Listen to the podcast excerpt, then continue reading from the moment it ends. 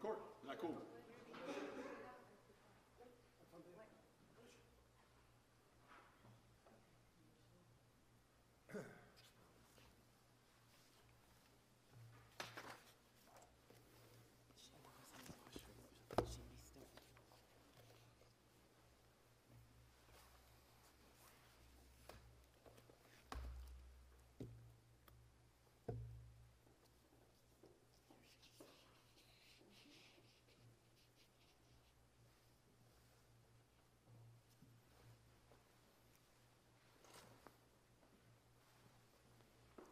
Morning, please be seated. The case of Daniel Hodgson against His Majesty the King.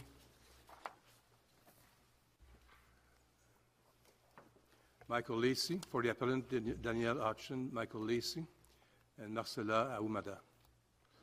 For the intervener, Criminal Trial Lawyers Association, uh, Stacey uh, M. Purser, and Danielle J. Song Casey. For the respondents, His Majesty the King, Julie Daborde, and Brandon Green. For the intervener, Attorney General of Ontario, Manasvin Goswami. Mister Lacy. Thank you, Chief Justice, Justices. This appeal involves an appeal court looking for error where none existed, and worse yet, characterizing factual findings as errors of law alone. It's the appellant's submission that in allowing the appeal in the court below, the appellate court strayed from their appellate lane, exceeded their jurisdiction, and ought not to have interfered with what were either findings of fact made by the trial judge or questions of mixed fact and law. As to the alleged error in the assessment of the mens rea for murder, it's our submission that the legal error was manifestly flawed. The Crown urged the trial judge to conclude beyond a reasonable doubt that mens rea had been established based upon inferences to be drawn from common sense, the expert evidence, and there was conflicting expert evidence in this case, and the nature of the assaultive conduct. And the trial judge was not persuaded beyond a reasonable doubt to draw that inference, and that gives no right of appeal on behalf of the Crown.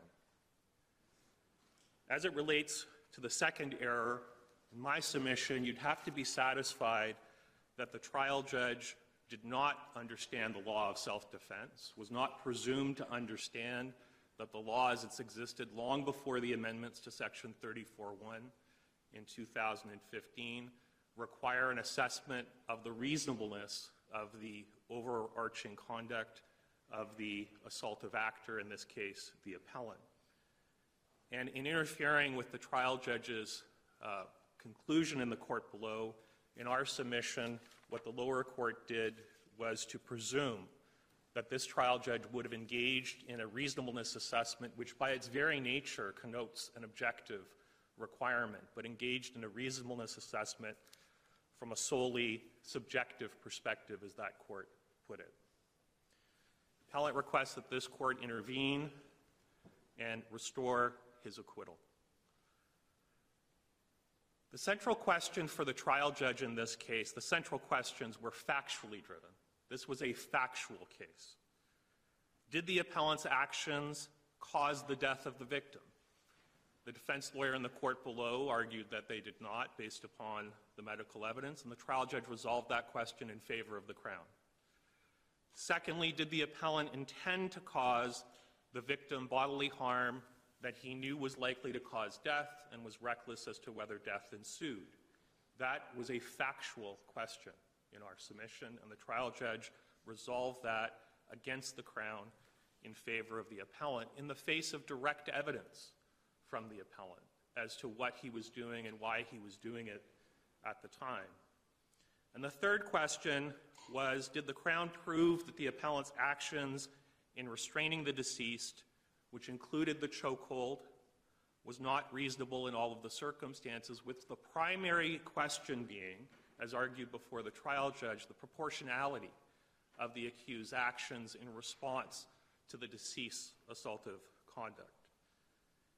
And obviously critical to the trial judge's uh, resolution of the proportionality analysis was understanding the nature of the chokehold that was used in this case, as well as the question of the medical evidence, the expert evidence, on the use of the chokehold. And the issue of, of the medical evidence is an important one when looking at the trial judge's reasons in this case. Um, I, I, you, you've been very clear, and I'm following you uh, very closely, except that I'm not quite sure whether the last point you're making is with respect to murder or manslaughter. And I think it would be helpful to clarify that, please. Yes, thank you, Justice Rowe. And in fact, the first thing I wanted to turn to was this suggestion in the lower court that the trial judge misunderstood or didn't appreciate that a chokehold is an inherently dangerous act. And somehow that that conclusion was one that, first of all, affected the mens rea for murder, which we submitted did not, but more importantly, that that somehow uh, led the trial judge uh, into a general error. And I, I think it's important on that issue if you just turn to the reasons for judgment. I mean, recognizing, as this court indicated in Walker, that in the context of an acquittal, the context where a trial judge acquits uh, someone, the sufficiency of reasons have to be understood in that context.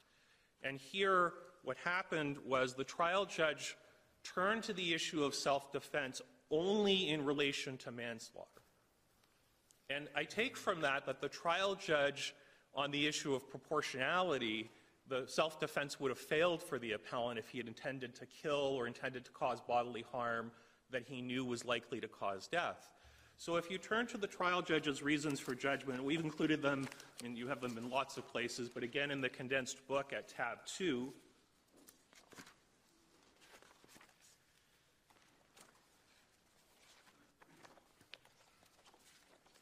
you'll see that at paragraphs ninety-nine and one hundred, so page nineteen of the trial judge's decision.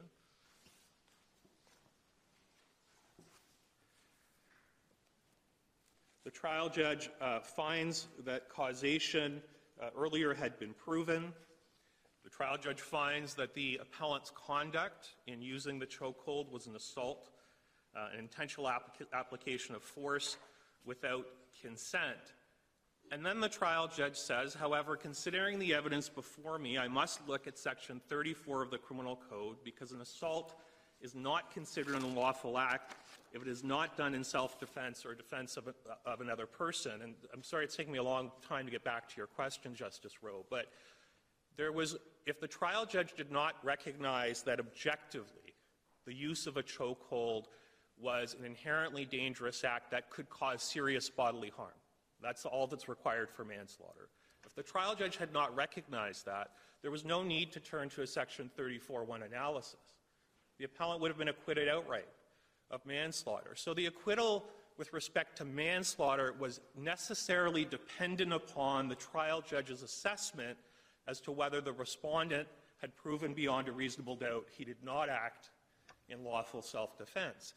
And again, I mean, we, we see it in other contexts, obviously. We see it often when appellants come to this court, accused people who complain about the sufficiency of reasons, who parse through reasons for judgment trying to look for legal error. But you have to read the trial judge's reasons here holistically. So this suggestion by the appellate court at parag- uh, tab twelve of the condensed book, where we've included it again, at paragraph five, that the trial judge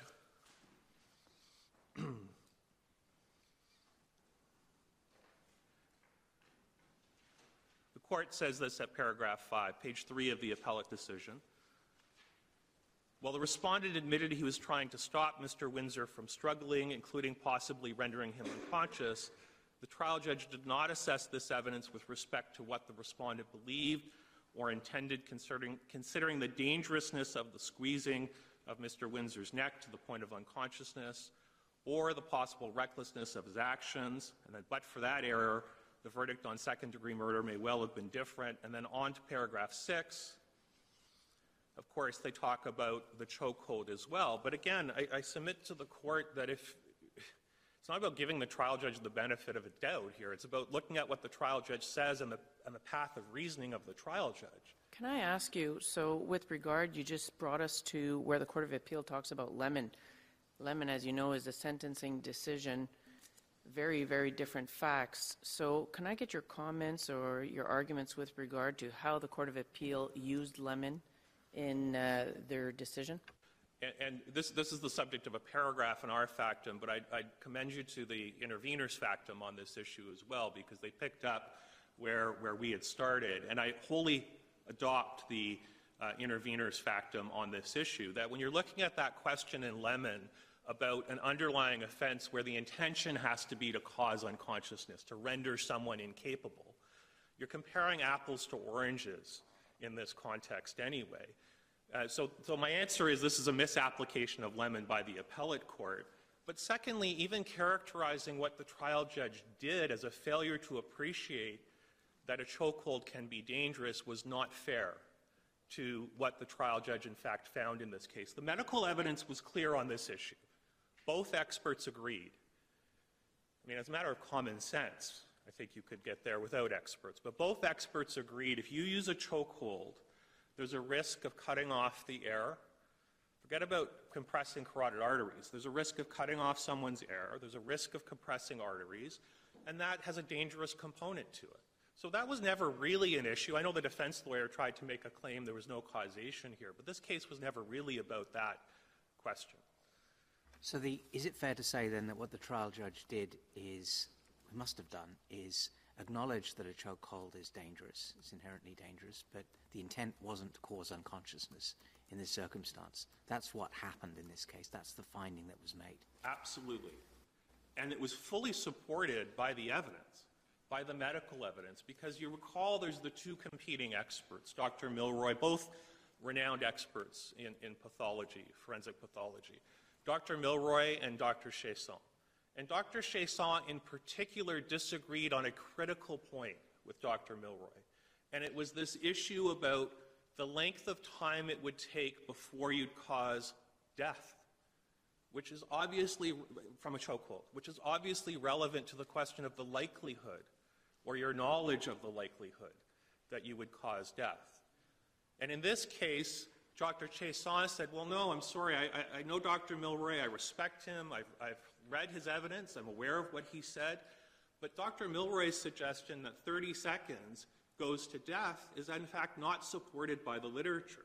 Doctor Chiasson said, unfortunately, we have to study these things through particular videos that are taken of people who compress their neck in certain circumstances. We don't do experiments, of course, but Doctor Chiasson said, no, the literature suggests the opposite.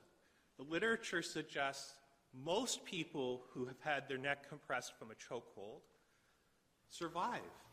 Would they, you, get, they revive within thirty seconds. Would you go as far, Mister Lacy, to say that the word inherently is the source of mis mischief here?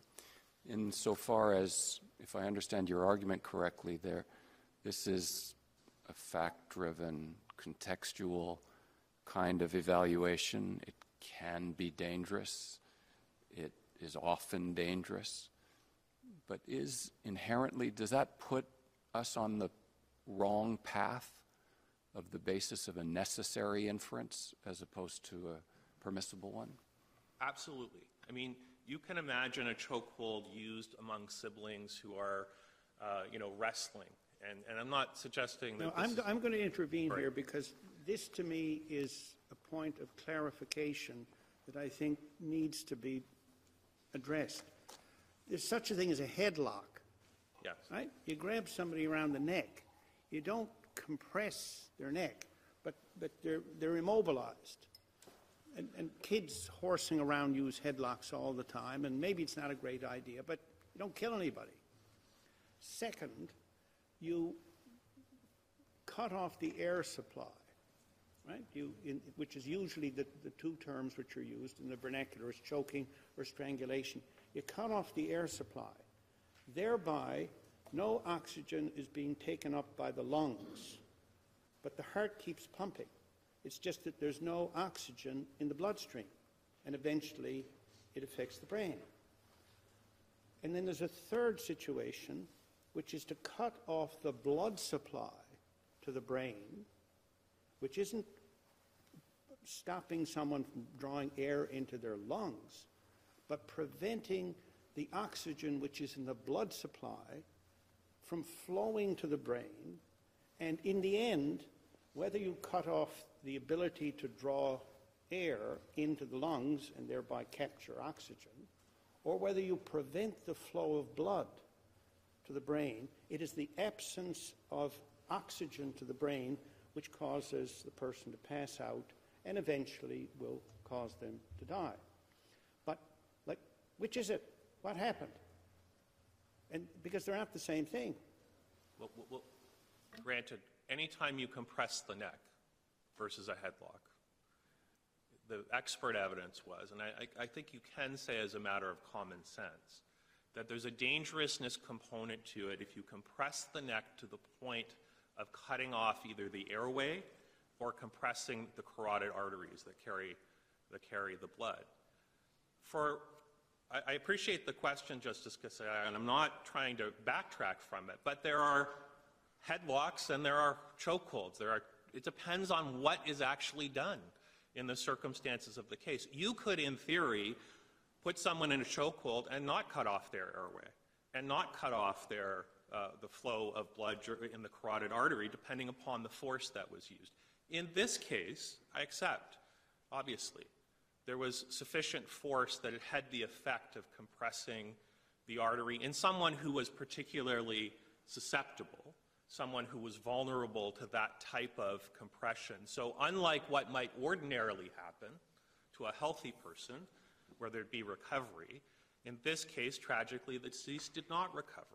And he quite quickly, because of the comorbidities on the evidence of Doctor Chiasson, uh, those all contributed to the fact that he died as a consequence. So maybe, maybe it is inherently dangerous. What, are you, are, well, are if you, you compress, I've, I've lost you a bit, because a moment ago you suggested that it might not be.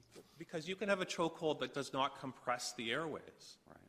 So you can put your arms, I mean, it depends, I guess, what do you define the, a chokehold? If you're, cho if you're choking someone to the point where there's enough pressure that it compresses the airway or compresses the carotid artery in the way in which Justice Rowe understands, and I believe that to be an accurate assessment, then of course there's an inherent dangerousness in doing that. So if you, for example, choke someone for the purpose of making them pass out, bringing them to unconsciousness, the sort of M M A chokehold that the appellant was cross-examined on length about by the trial crown. If that's your purpose, if you do that with the purpose of trying to render someone unconscious, is there an inherent dangerousness in doing so? Yes.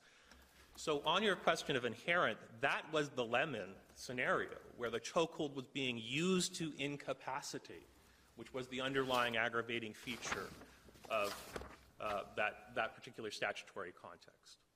If one, if one uh, postulates that Mister Hodgson pulled out a gun, um, it may be that that is closer to the uh, situation where you have to get into self-defense rather than, and the common sense inference becomes pretty much inevitable because if you fire a gun. But this is actually not that far on, further away from the use of a gun, and it is a situation where we it's fair to say it uh, may be that one has to get into a uh, more of an analysis of intent, uh, and it's fair to say that the intent isn't inevitable or isn't as inevitable as it would be had it been a gun. And so I wonder if that's a helpful way of looking at this, that this isn't as, it's, it's serious, it's dangerous, but it's not a gun, and therefore we don't need to necessarily get to, um, uh, to we, we just still ha have to, uh, perhaps in this case, but that, that could be one way of looking at what, what happened in this case. It could be, Justice Jamal. The interesting thing, obviously, about the gun example, which is where I was going to go to, even then, it's a question of fact for the jury. Exactly. Even then. Even then where anyone in a room would say, if you point a gun at someone's head and you pull the trigger, surely you know it's likely to cause serious bodily harm that you believe, but you know is likely to cause death, and you're reckless as to whether death ensues. But of course it depends. It depends on Is there evidence of mental disorder? Is there evidence of intoxication to the point of not maybe appreciating foreseeable consequences? But even if there's not, even if there's not, you never take it away from the jury. It would be an error of law to take that away from the jury, because the question of intention is a question of fact. The defining of intention is a question of law, obviously. But here the trial judge, both with respect to second-degree murder expressly, defined it, and as it relates to manslaughter, implicitly, because of the passages I took you to, including the concluding passage of the trial judge, the concluding paragraph, paragraph one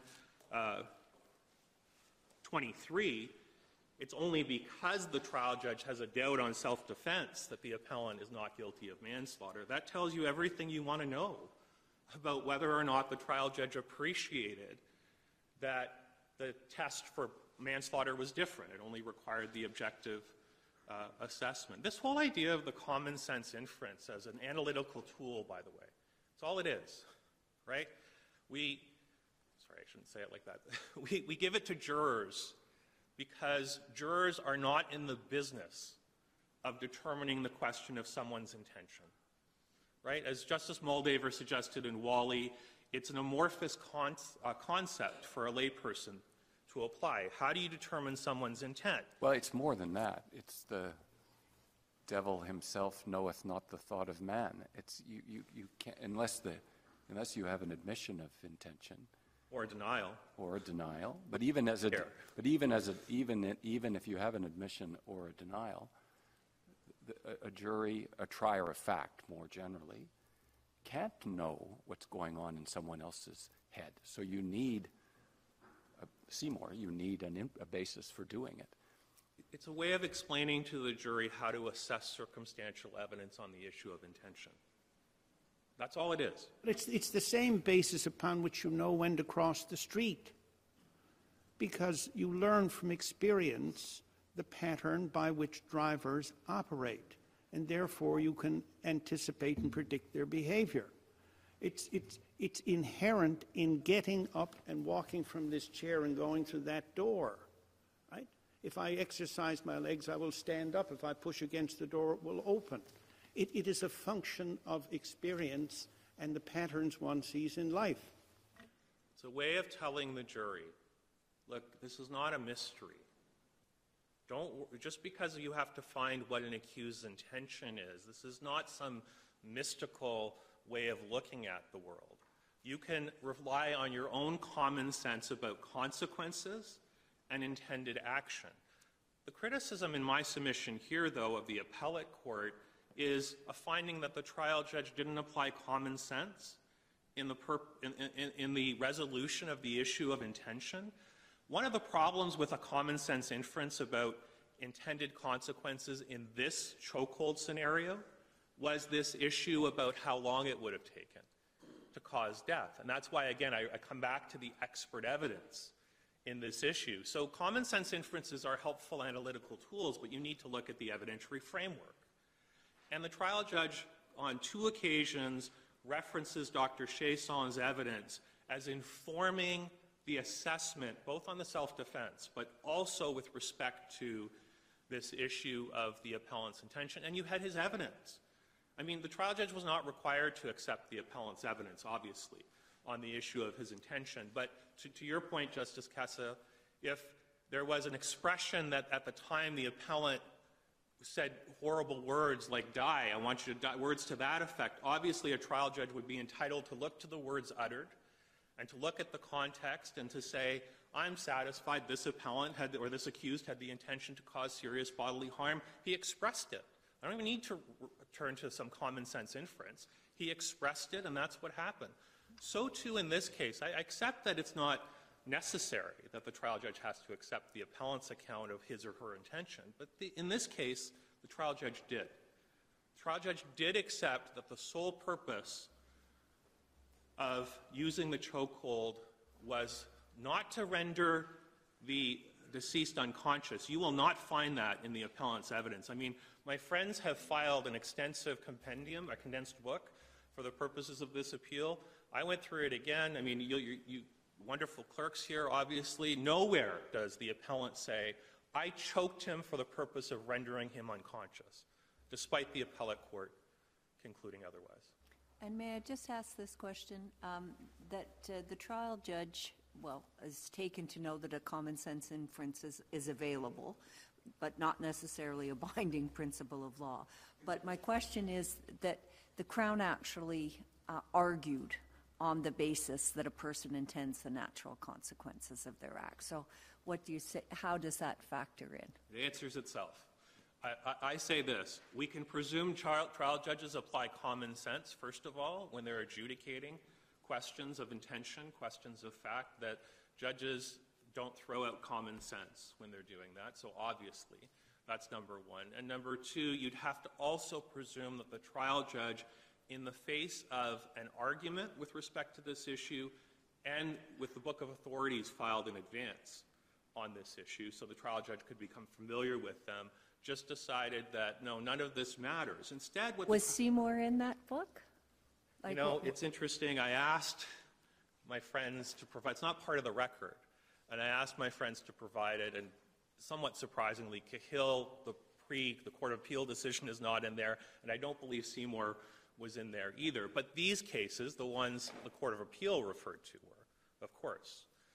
So there's a lot of presuming legal error here to manufacture, in my submission, legal error. There's a lot of presumptions about what the trial judge would not have understood, what the trial judge did not do in the assessment of the evidence. I mean, this is a case, this appellate decision, in my submission, that never mind blurs the line between questions of law and questions of mixed law. In fact, it, it fails to recognize there's a line at all. And we've provided some authorities, obviously, on this issue going back to nineteen sixty-nine from this court, Lombard, that makes the point, again, that mens rea, finding as to whether intention exists or not, is necessarily a question of fact. I know my friends rely on a case from Manitoba, uh, Manitoba Court of Appeal, and it's, it, it, I don't want to go too far down that rabbit hole, other than to say it's not, a, a, a, it's, the case does not say actually in application that mens rea is a question of law. It refers to a case, a prior case of the Manitoba Court of Appeal that deals with the question of what amounts to disease of the mind for the purposes of a different, for N C R, and that obviously is a question of law.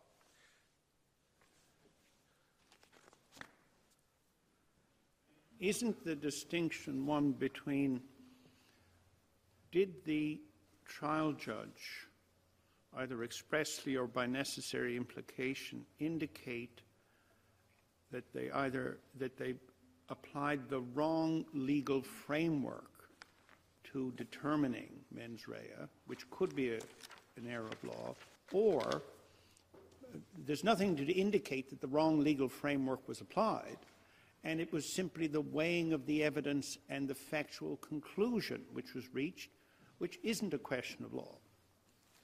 And that's why we've included in the condensed book uh, the Wally decision from this court at tab eight, and in particular forty-six. And in, in, in your question, Justice Rowe, uh, one of the words you use, the reasons demonstrate that the trial judge did something that's erroneous as a matter of law. And the point was made in, uh, in Wally, in an appellant, uh, uh, an accused appeal context, where you didn't have even the same concern.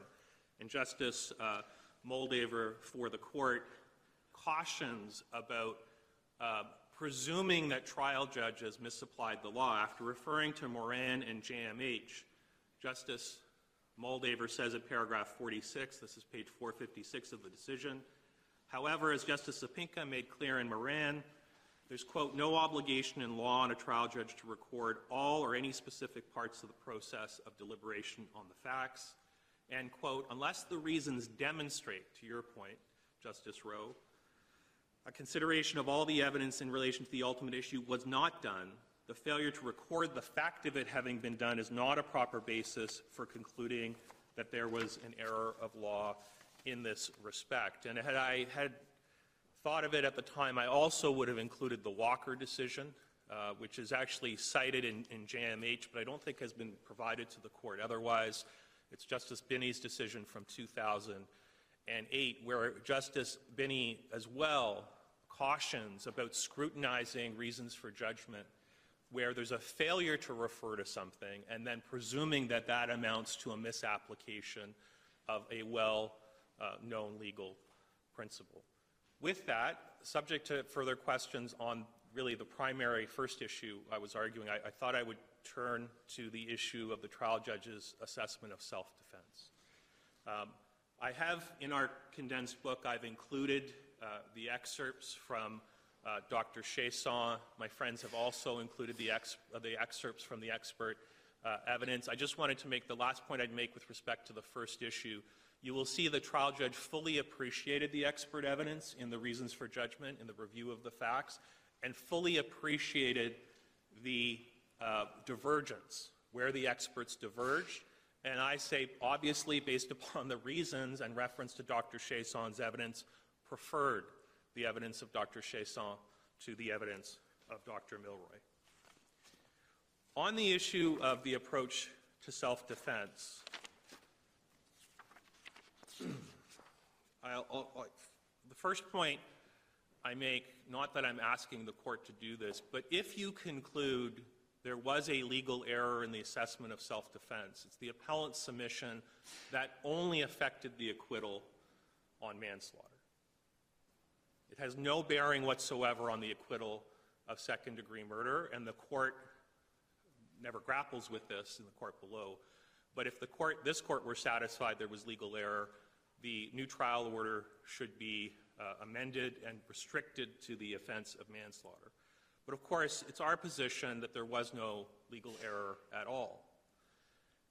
The trial judge didn't have not have the benefit of this court's decision in Cahill, but this court's decision in Cahill obviously was largely related to one of the other factors under Section thirty-four two, the role of the person in the incident. But as the intervener for the Attorney General of Ontario makes clear, the issue of proportionality being an objective assessment and requiring reasonableness is not a new concept under Section thirty-four, the amendments in two thousand fifteen to Section thirty-four. This is a well-known concept of law. If anything, proportionality now is only a factor to be considered in the assessment of reasonableness, whereas historically, for certain types of self-defense, disproportional response deprived you of self-defense.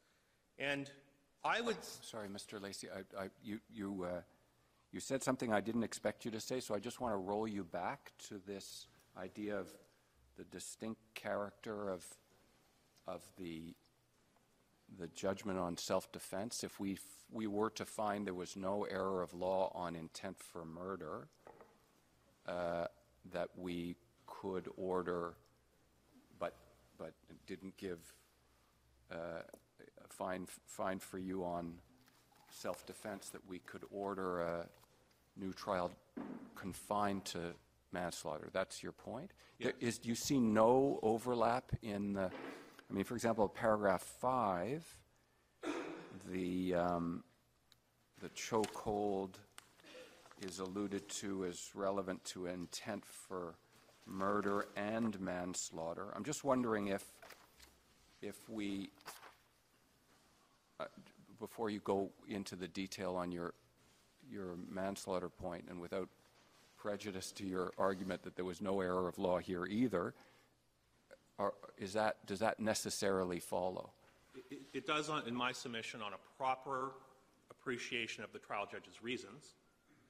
One of the things the appellate court in the court below did not appreciate was that the self-defense analysis was unnecessary unless the trial judge accepted that, but for the availability of self-defense, the appellant would be guilty of manslaughter. So that's the, that's the um, foundation of that submission that I just made to the court. I know the court expresses it in the court below, otherwise they're wrong, respectfully.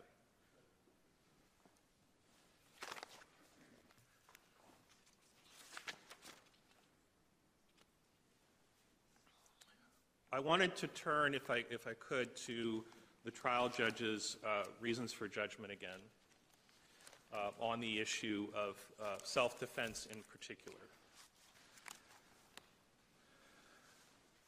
And this in my submission, much like the former ground of appeal, the appellate court here, despite clear language from the trial judge expressing knowledge that the overall question under Section thirty-four point two, which was really what this case was about at the end of the day, the reasonableness assessment thirty-four point one c, using the factors enumerated in Section thirty-four point two, the trial judge repeatedly uses the word reasonable as the question. Is it reasonable in the circumstances?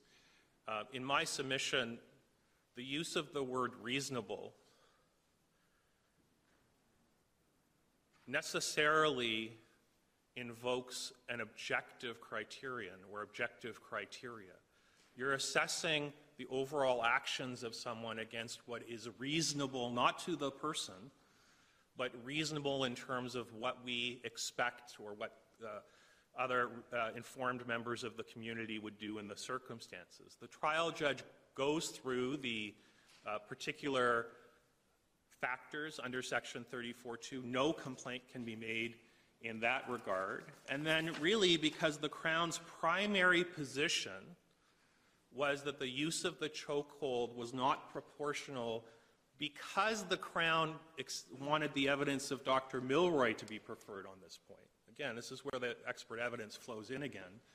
The Crown's primary position was, no, you used a chokehold that you knew was likely to cause death, and even if you didn't know it, you ought to have known it was, was going to do that in the circumstances, and the use of a chokehold could never be proportional to someone who's not threatening your life. That's in essence what the Crown argued. So if you turn to the trial judge's analysis of this, paragraph one twenty is the operative paragraph on proportionality.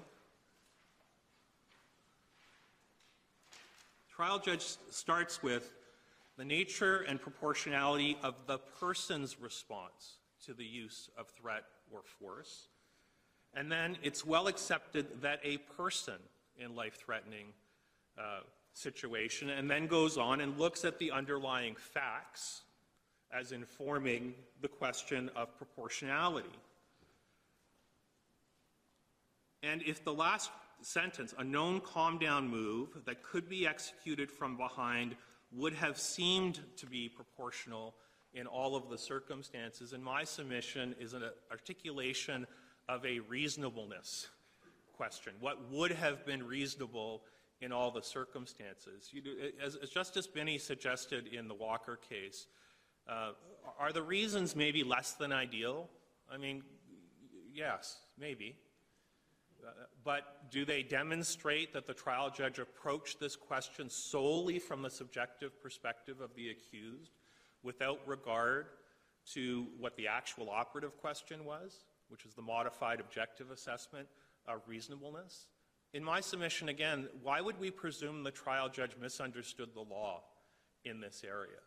And why would the trial judge at the end, if you look to the final, or the, the paragraph under paragraph one twenty-two, why would the factor of proportionality cause the trial judge the greatest concern if she accepted that the defendant thought what he was doing was proportional in the circumstances? It caused her the greatest, greatest concern because a chokehold can be dangerous. And what tipped it for the trial judge in finding the Crown failed to meet the burden was the expert evidence that she accepted in Doctor Chiasson.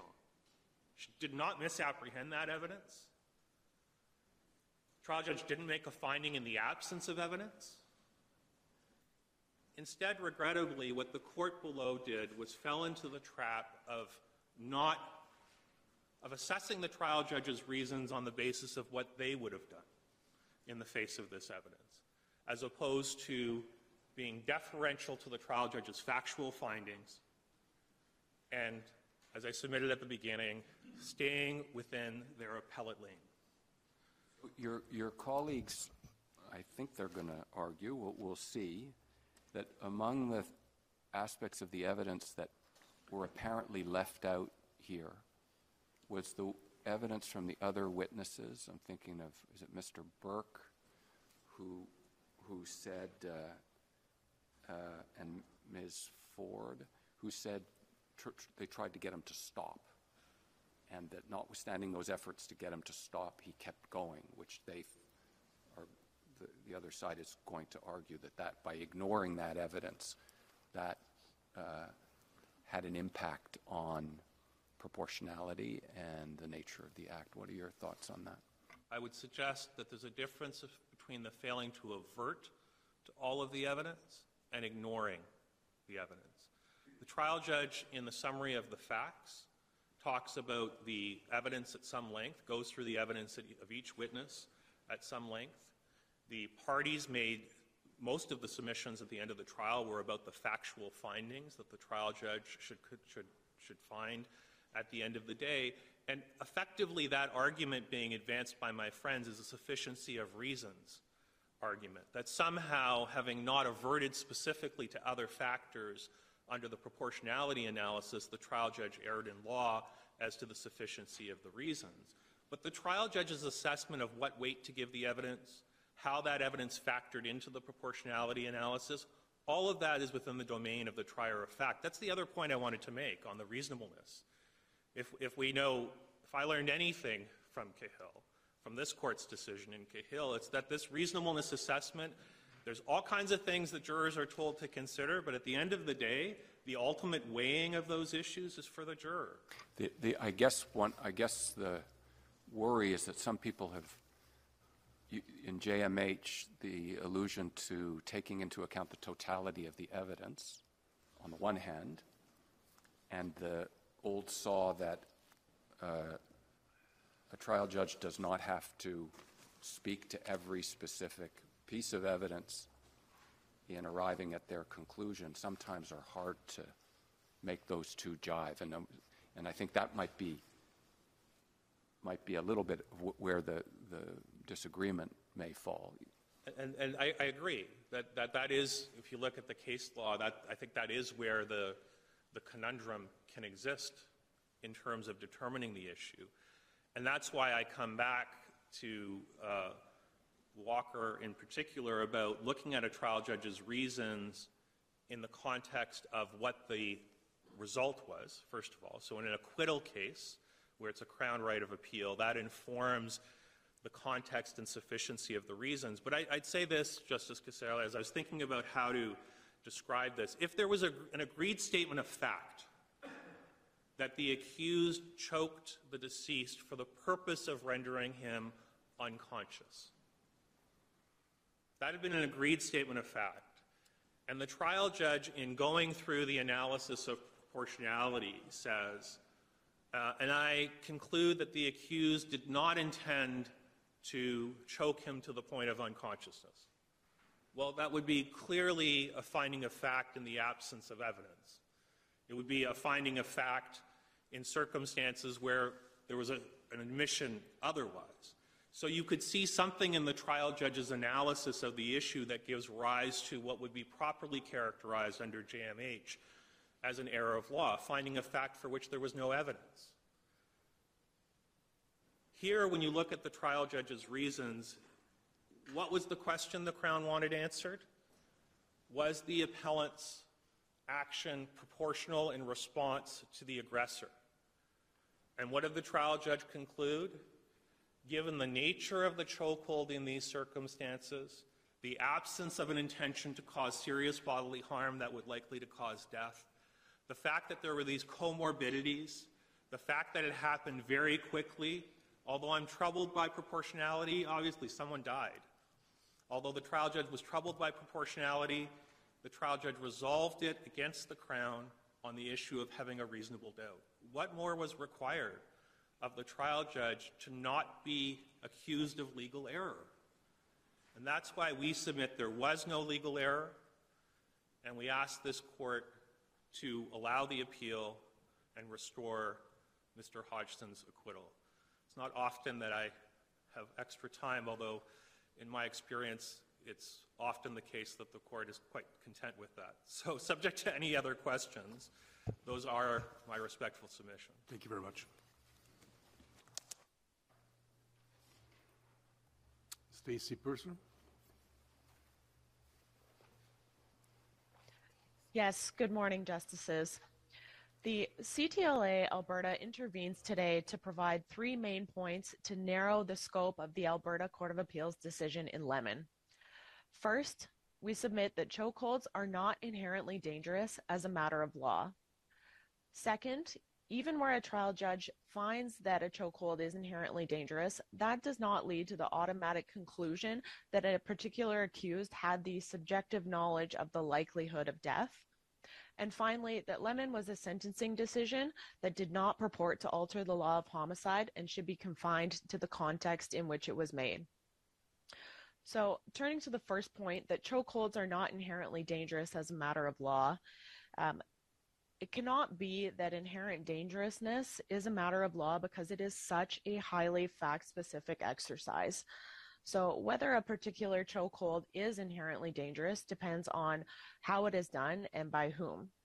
Uh, it is a maneuver that is done uh, daily in uh, exercises such as judo or wrestling. Uh, before this court, the respondent argues that the trial judge failed to address the common sense inference that individuals intend the natural and probable consequences uh, of their actions. Um, and we submit that this is uh, simply an extension of the Court of Appeal's decision in Lemon, and would ask you to consider what is the common sense inference that the respondent is asking you to endorse here. Um, and the only common sense inference that makes sense in the context of this appeal is that individuals who place others in chokeholds uh, intend to cause their death. And we respectfully submit that this is a, an unworkable proposition when uh, you put it in the context of the everyday examples of chokeholds. So if you were to endorse that submission, uh, the result would be that bouncers who place patrons in chokeholds intend to cause their death, or martial artists who place opponents in chokeholds intend to cause their death. And so we submit that the common sense inference uh, was not meant to apply uh, to such actions and was only meant to apply to uh, much more uh, obvious actions. So uh, Justice Jamal, I believe, raised the example of uh, a shooting. So the common sense inference might apply, for example, to a situation where someone puts a gun to someone else's head and pulls the trigger. Um, but to say that a trial judge is required to address a common sense inference in every case of murder Uh, would respectfully open the door to uh, pigeonholing certain underlying acts as requiring a common sense inference, and would uh, tra- amount to transporting, uh, transforming the specific intent for murder uh, to an objective one. And so we asked this court uh, to confirm that Lemon did not set out any sort of common sense inference uh, to apply in every case of choking. Second, the C T L A submits that even where an underlying act has been found to be inherently dangerous, this does not automatically translate into a finding that the accused possessed a subjective uh, understanding of the likelihood of death.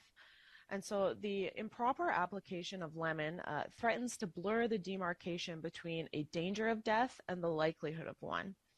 Um, and if this court were to accept the proposition that choking is always inherently dangerous, as the court below said, the risk that it will be used as a substitute for subjective mens rea is not a remote one. Uh, as you saw in our factum, the uh, Crown uh, in British Columbia, relying on Lemon in the case of Day, uh, argued that because chokeholds are inherently dangerous, that the judge could uh, infer the knowledge of the likelihood of death. And indeed, in some cases, such as Tallcree, uh, it appears that judges have fallen into that trap. So that being the case, the C T L A Alberta urges this court to confine Lemon to the context in which it was made.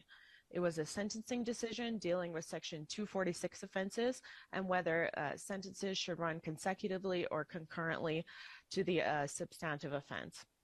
This court uh, should not permit Lemon to extend beyond the boundaries of sentencing uh, and to find uh, purchase in the mens rea analysis for murder. Thank you. Thank you very much. The court will take its uh, morning break. fifteen minutes.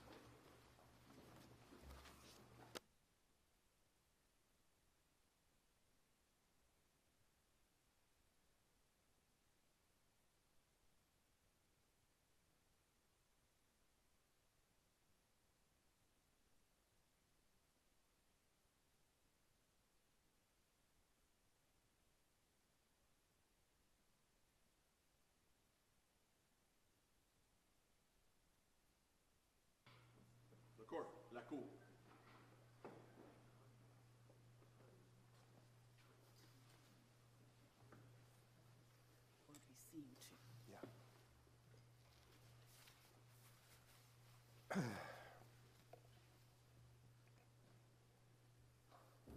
Thank you. Please be seated. Julie Daborde.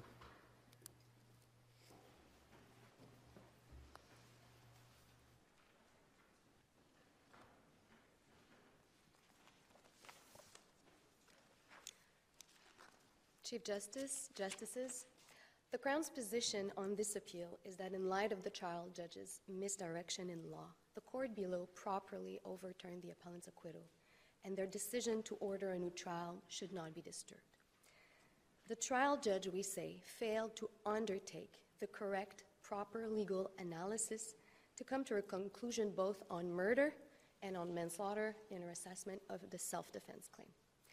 First, to um, provide an outline of my submission, I would like to um, give the court a little roadmap of uh, my submissions this morning. So turning to my condensed book at tab one, I would like to invite the court at the first page, which is uh, uh, the outline of our submissions on the murder trial, on the murder charge.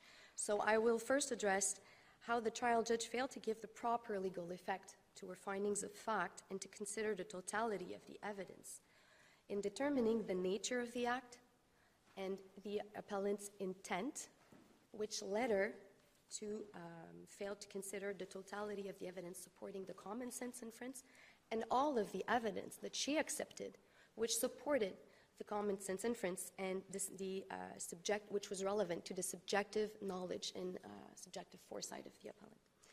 I will address the evidence that the trial judge um, failed to um, consider in her analysis of uh, the common sense inference and subjective foresight, namely the gravity of the injuries, the amount of force, the magnitude of force that was applied, the duration of the chokehold, and also um, the appellant's um, capacity of, to foresee the likely consequences of his actions, which is really um, the test here.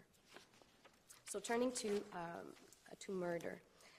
The trial's I, adoption. Can, Maître Laborde, can I, can I stop you here because you've given us your roadmap, but on your roadmap there's a point that Mister Lacy makes that is the undercurrent for his whole, whole argument, the jurisdictional point.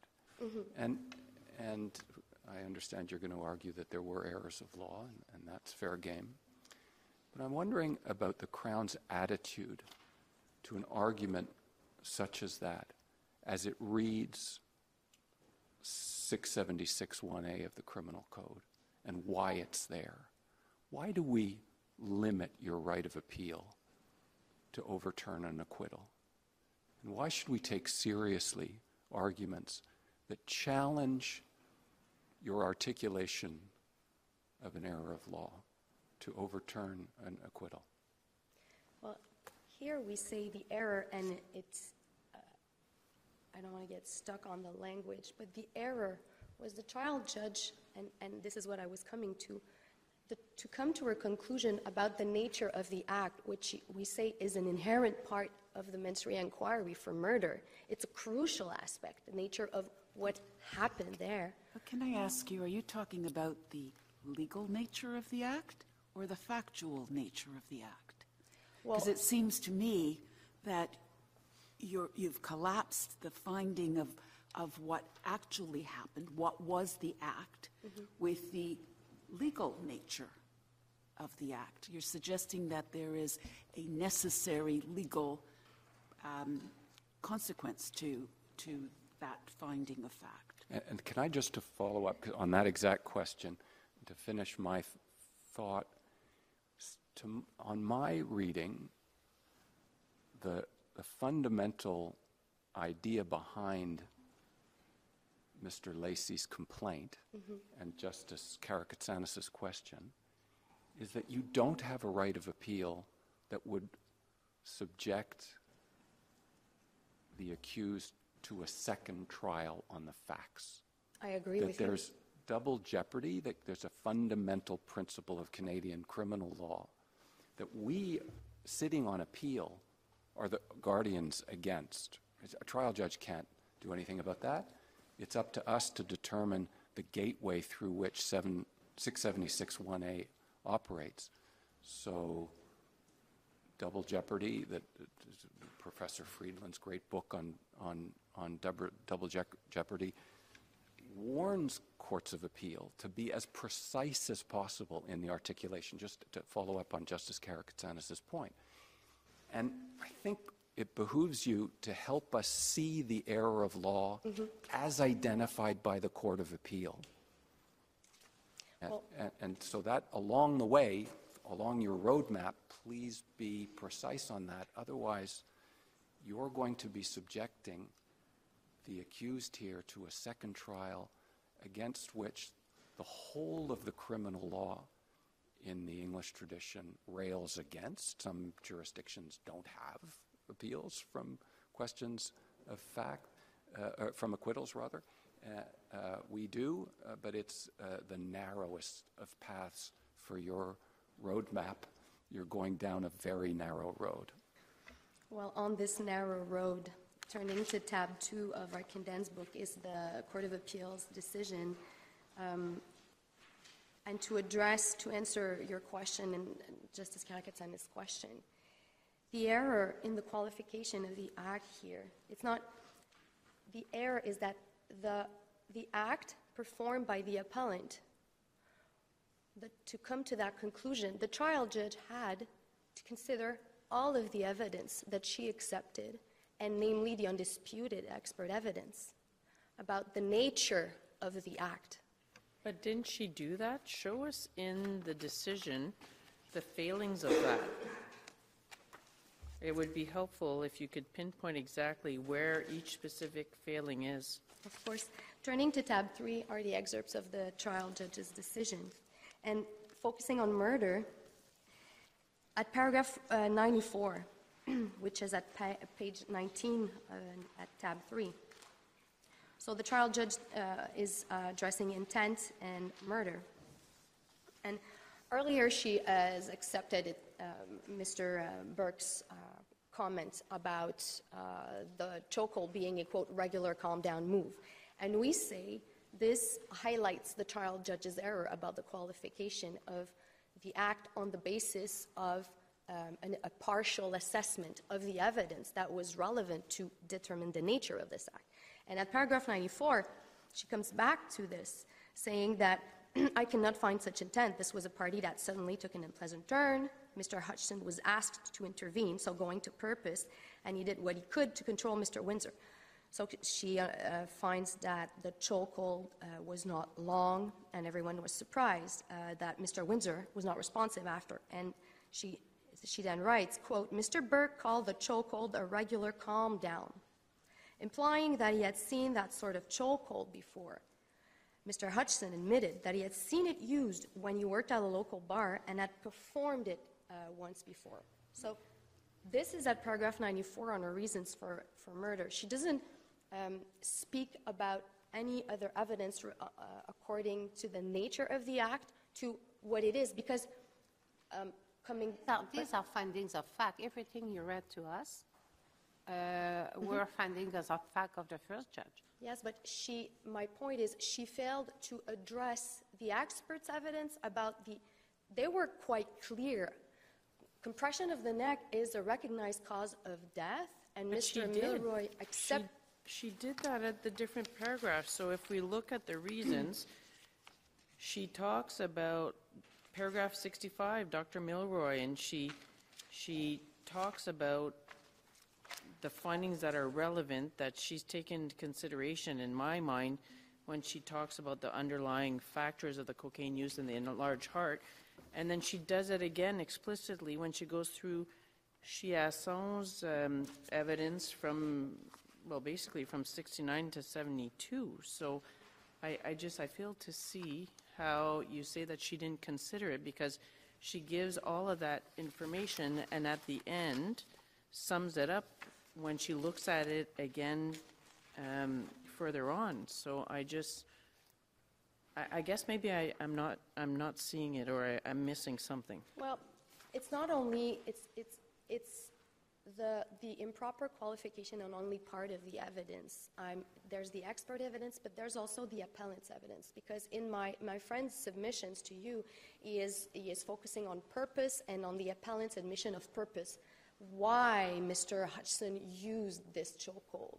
But in Mister Hutchinson's own evidence, he admitted, and I think this is relevant, and the trial judge on a reason either on murder or on self-defense, the trial judge never comes back to Mister Hutchinson's admission that he choked with a pretty strong force, and that how he described the movement, how he choked throughout the chokehold, how he used, he did not uh, change the level of force. Mister Hutchinson had full control over that level of force.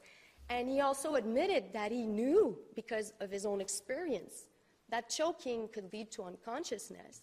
And he also knew that choking, uh, that chokeholds, in some occasions, can lead to death.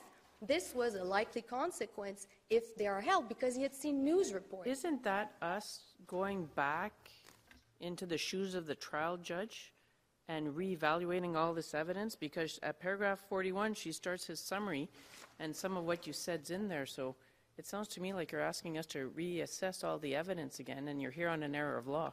No, the, I'm, I'm, I'm sorry if uh, Justice Bowen, someone, this is not what I'm arguing. What I'm arguing is this is all, is, she might have listed the evidence. Listing the evidence is one thing on what she, uh, she has heard. But later, on the, on the header, my conclusions on the facts and all her assessment of both murder and self-defense, she never comes back to this. She I never disagree. I disagree. She comes back um, at paragraphs ninety-four and ninety-seven. In ninety-four, in um, finding that she has a reasonable doubt about the specific intent required for murder, she says, on all of the evidence, I cannot find such intent. And in paragraph ninety-seven, she says there was no evidence that satisfies me mm-hmm. beyond a reasonable doubt. And she makes explicit um, reference to the evidence of Doctor Chiasson. Well, that's, that's showing that she's preferring one of the expert evidence over the other. So how can we say that she disregarded the evidence when she's telling us she's looked at it all, and she's looked at the uh, expert, and she's still left with a reasonable doubt about intent? Well, I agree with you that it, is, it stems clearly from her reasons that she accepted, she, she preferred Doctor Chiasson's evidence over Doctor Milroy. That is, that is plain from her reason. However, the trial judge, well, she says on all of this evidence, I, I read paragraph ninety-seven as being the, the, the, the follow-up of paragraph ninety-four, like it, they go together. This is how I read it. And at paragraph ninety-four, I fail to see where she addresses the appellant's admission of what recognition and admission of what he did, because purpose is one thing.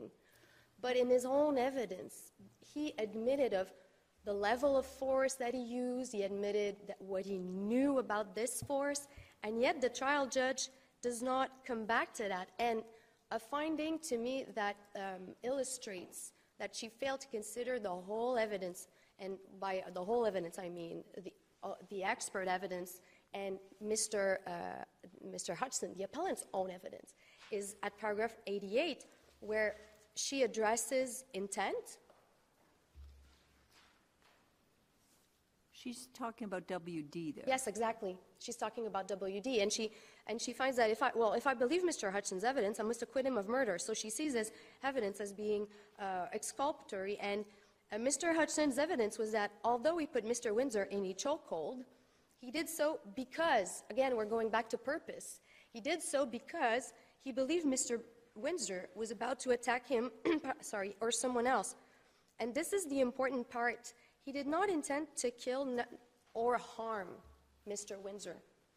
What we're saying is that on the face of the appellant's evidence, coming to the conclusion that Mister Hutchinson did not intend to harm Mister Windsor is an erroneous conclusion in law. These are still submissions on findings of fact.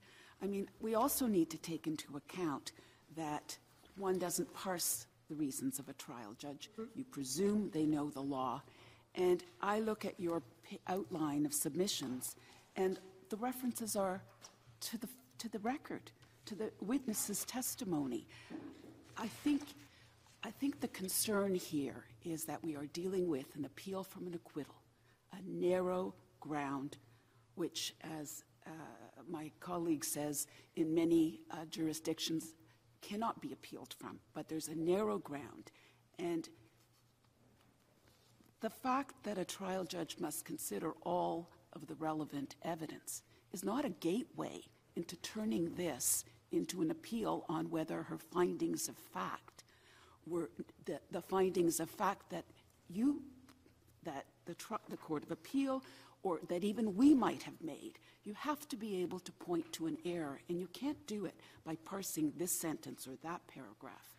When you read the reasons as a whole, mm-hmm. reading them generously, she knew the evidence in this case, she considered the evidence in this case, and she made findings of fact.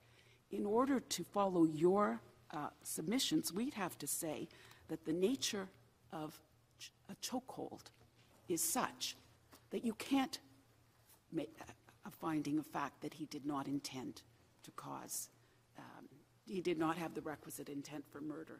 And that is a new proposition of law. Um, uh, this is not what we're arguing. What I'm arguing here is that a chokehold is inherently dangerous. This is what in, inherent dangerousness is a different concept than likelihood of death. I'm not here to say that inherent dangerousness suppresses the, the, the, uh, the burden of the Crown to prove likelihood of death. But in this case, the whole evidence established that it was both. It was inherently was dangerous and likely to an unreasonable death. Verdict, an unreasonable acquittal. It's not a ground of appeal in law. No, I know, but I, what I am saying is that the trial judge, had the trial judge give the proper legal effects to her findings of fact, it established the, the, not only the inherent dangerousness, but the likelihood of death. So if you, you're in your factum, you, you point us to J M H yes. and the errors of law, the four non-exhaustive lists that Justice Cromwell cited. And I understand your, these references to all of the evidence, the whole of the evidence you're referring to, his fourth uh, uh, criterion, toute la preuve, all, all of the evidence.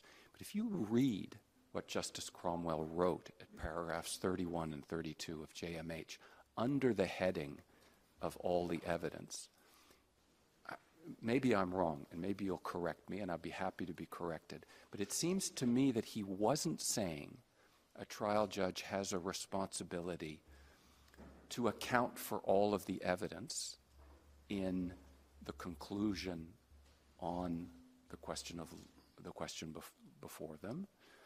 thirty-one, paragraph thirty-one starts with a warning against subjecting individual pieces of evidence to the standard of proof beyond a reasonable doubt, to to to to, to, to break up, to fragment the the whole of the evidence in a way that would do disservice to the to the accused. And then thirty-two starts with that old saw: a trial judge is not required to refer to every item of evidence considered or to detail the way each item of evidence was assessed. Mm-hmm. So even though he's saying the failure to consider all of the evidence in relation to the ultimate issue of guilt or innocence is an error of law, Justice Cromwell is reminding us, and again, maybe I'm wrong here, Ms. Laborde, not to do what you're suggesting that we do, which is go after bits of evidence that weren't apparently were accounted for in parts of the judgment, but not in the key part of the judgment that, that you feel is uh, determinative of guilt and innocence. So ha it, it is the, are you giving a, an overly expanded reading of this failure to consider all of the evidence as, a, as an error of law? To answer your questions, um, your, your question, Justice Casera, We, we argue that here the trial judge reasoned read as a whole in a holistic and functional manner. To us is illustrating the fact that although she listed all of the evidence that she uh, was presented, and in, in the end what she considers uh, onto, into her, her conclusions on the fact, her reasons about intent, about subjective foresight. For, for triers, um, for, for um, uh, lawyers to understand and parties to understand her reason should include the evidence the important, the relevant pieces of evidence that she accepts and on which she makes her finding. And we understand from her reason that she accepts the appellant's evidence.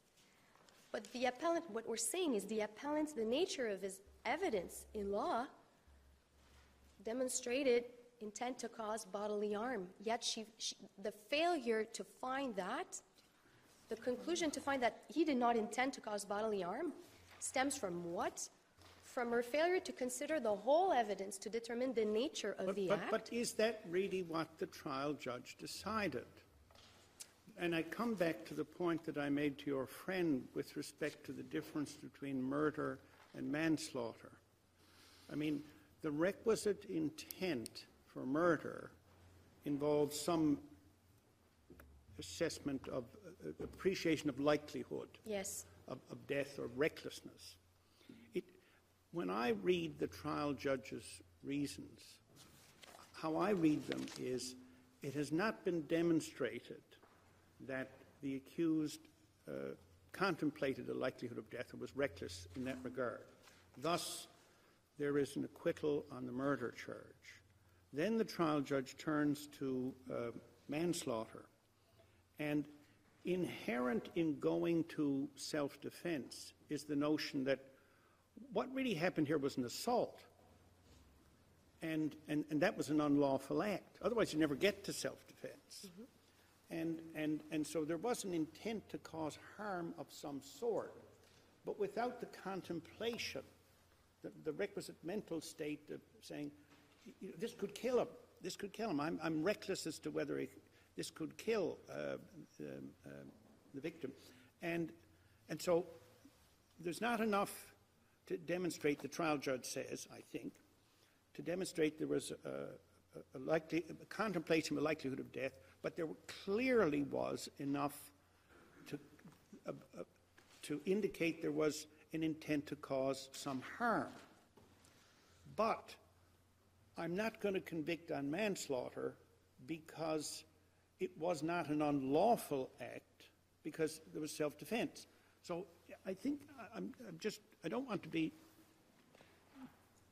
unfair to you in your argument, but you seem to say the trial judge at no point um, concluded that there was an intent to cause harm. I, I, I think, in fact, the trial judge did uh, conclude there was intent to cause harm, but it wasn't to the point of the contemplation of the likelihood of death or recklessness of it. I mean, if you put somebody in a chokehold, it's going to hurt them. It's going to cause them discomfort. It's, it's, a, it's, it's, it's a form of assault. So it's not that, you know, this was a completely innocent act, but was it an act which occurred in a context which demonstrated the requisite intent for murder? And, and um, the trial judge said no. That was her conclusion. But implicit in going to self-defense was it, it was sufficient to support manslaughter, but there was a reason, there was a, there was a defense at law. I don't know if that's too convoluted, but I, it, it, you see, to me, the trial judge said there was an intent to cause harm, but not the contemplation of it to the extent that it would reckless as to causing death. That might be Justice Rowe, but what, what I read, if I may, from the trial judge's assessment, from paragraph eighty-eight, was that he did not intend to harm Mister Windsor, by, and, and she might be meaning to cause bodily harm, which we say, I understand.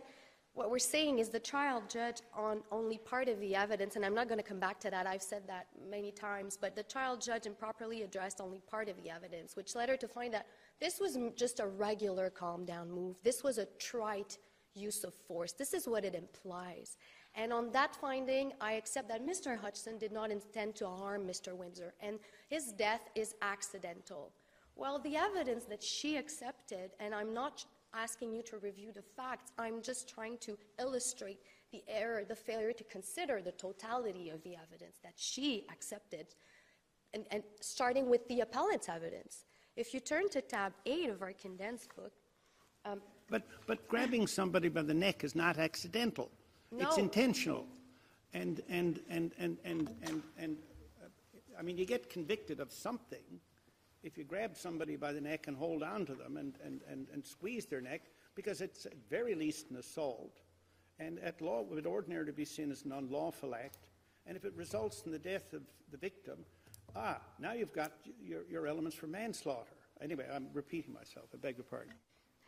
We say that on the basis, and I'm, I'm going to turn to, to paragraph eighty, uh, to um, uh, tab eight of our condensed book, and um, try to uh, point to the court aspects of the appellant's evidence that the trial judge... Before we get to a, a, a deep dive into the evidence, I still would like to come back to the crucial point, which is the Crown usually cannot appeal an acquittal.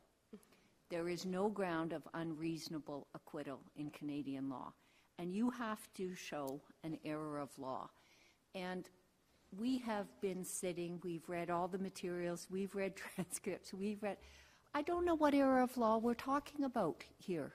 I don't know what, which one you're suggesting, but more importantly, I don't know what the Court of Appeal said the error of law is. The Court of Appeal recognizes that paragraph nine, Crown appeals are limited, and says, having reviewed the evidence and the reasons in this matter, we find the appellant has met that burden in this case, an appellate intervention is warranted. There is no articulation by the Court of Appeal in their judgment about the error of law that they're dealing with. They, this is the same kind of phrase that gave rise to the shepherd idea that I've read everything, I've considered everything, and he, here it is. Should we not be requiring in these exceptional Crown appeals an, an express articulation by the Crown of what the error is? And I'm going to put you to that. What is this error, right? What is it? And an express articulation about how we ground jurisdiction to even hear the appeal by asking the courts of appeal to say, what error of law is engaged here? So what error of law is engaged yes. here, and should we be requiring the Crown and um, the courts of appeal to articulate it precisely Uh, the reason why there's jurisdiction? Well, I believe the error of law, to answer your question, Justice Martin, the error of law pertaining to murder is, sits at paragraph five of the, the trial, um, the appellate court's uh, reason, which is at tab two of our condensed book, when they found that the, the trial judge failed. It, this is what I've been saying, and, and, and I'm probably not articulating myself uh, with sufficient clarity, but... But the Court of Appeal didn't articulate it in this sense. And they say at paragraph five, the trial judge did not address this issue. Is it a legal issue? Is it a factual issue? Is it an evidentiary issue? Um, it, it has to be a legal issue before it crosses the threshold into the jurisdiction for you to appeal. So just to say something is an issue, again, it's not a sufficient articulation for us even to grapple with what's going on. But is it insufficient to allow appellate review? I don't think so. I don't think um, uh, that here the reasons of the appellate court are insufficient to the point that they prevent appellate review. Um, and my friend did not argue that that's either. And here, uh, although you are correct, the appellate reasons are quite uh, short and they're quite sparse.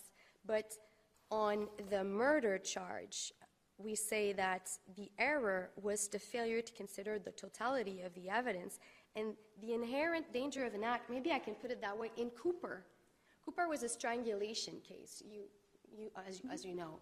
And in Cooper, this court found that the likelihood of death stemmed from the very nature of the act. So we're saying here, we're applying the same logic. Blocking someone's air, that's not new. Lemon did not uh, create new law.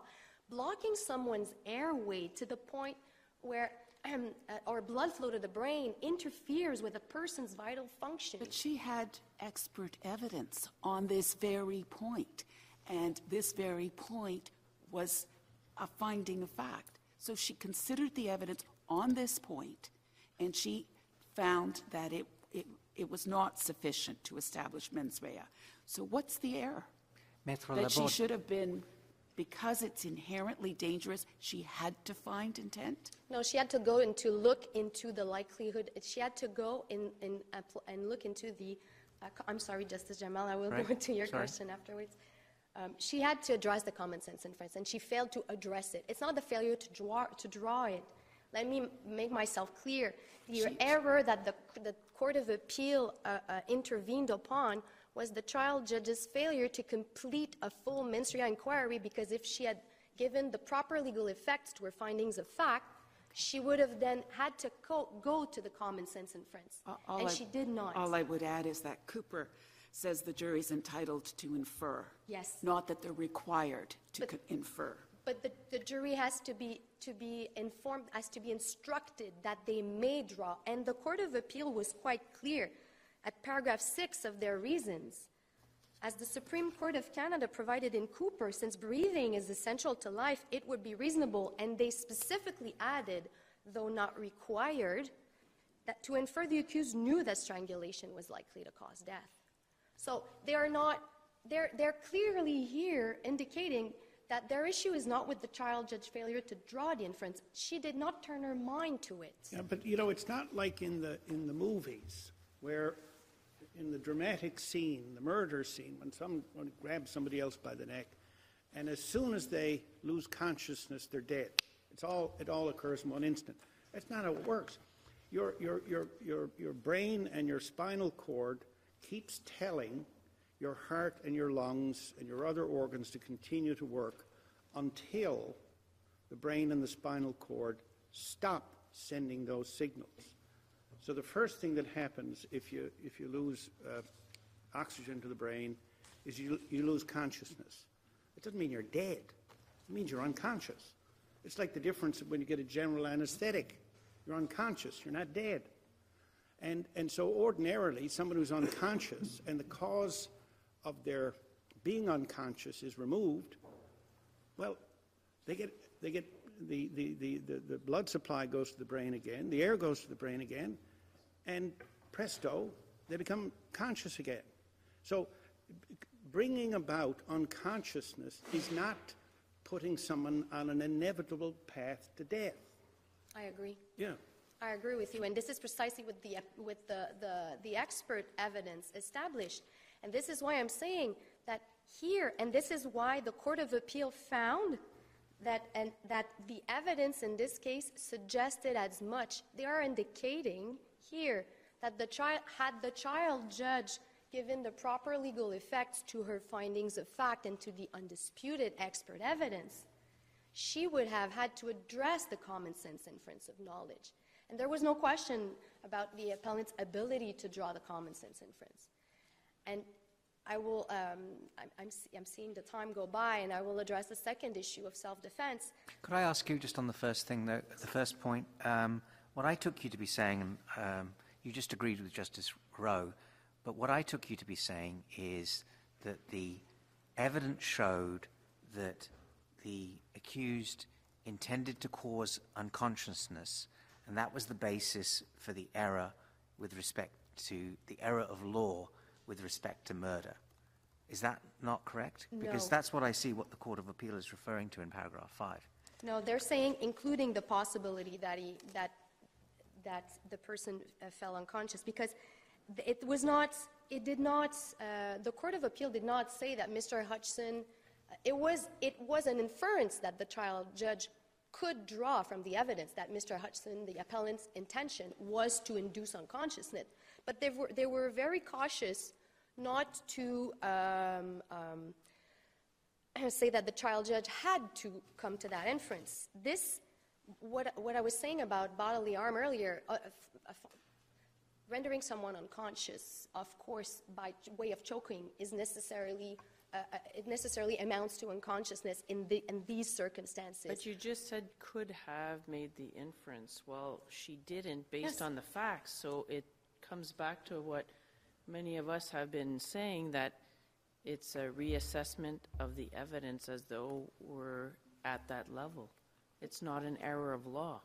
And Justice Casira pointed you to Section thirty-two, a G M H, that says she doesn't have an obligation, if we're looking at the four points of an error of law, to look at every specific piece of evidence. And that is what I'm hearing from you you want us to do.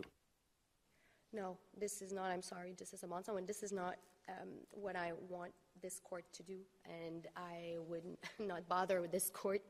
Maybe I'm not uh, expressing myself clearly, but when you look at paragraph five, at the middle of the paragraph in the, in the Court of Appeal's reason, just to make it clear, they're saying it's, it's the, the fourth, fifth line, while the respondent admitted, they're going back to the respondent's evidence, uh, the, Mister Hutchinson's evidence, he admitted that he was trying to stop Mister Windsor from struggling, including the possibility rendering him uh, unconscious. The trial judge did not assess this evidence with respect to what he believed or intended, considering the dangerousness of squeezing Mister Windsor's neck to the point of unconsciousness, his intent. She did not consider this evidence, his admission of intent, in finding his intent. This is the error of law, the failure to consider the totality of the evidence, and then the failure to address the common sense inference. Um, and As Justice, um, I believe it was Justice Casserard that pointed out earlier during my friend's submission, one of the elements of evidence, and I will address this because it's uh, equally relevant on manslaughter and self-defense, one thing that the trial judge failed to address in her reasons in, uh, um, on murder and on uh, manslaughter is the injuries, the grievous injuries caused by the chokehold. A chokehold is one thing. A gunshot, you pull the trigger, the bullet goes, goes out of the chamber, and it's done. A chokehold is a level of pressure you apply on someone's neck. And the evidence here was clear. The appellant had full control over the level of force he was applying at all times. A chokehold is, again, not a gunshot. It can be released once it is applied.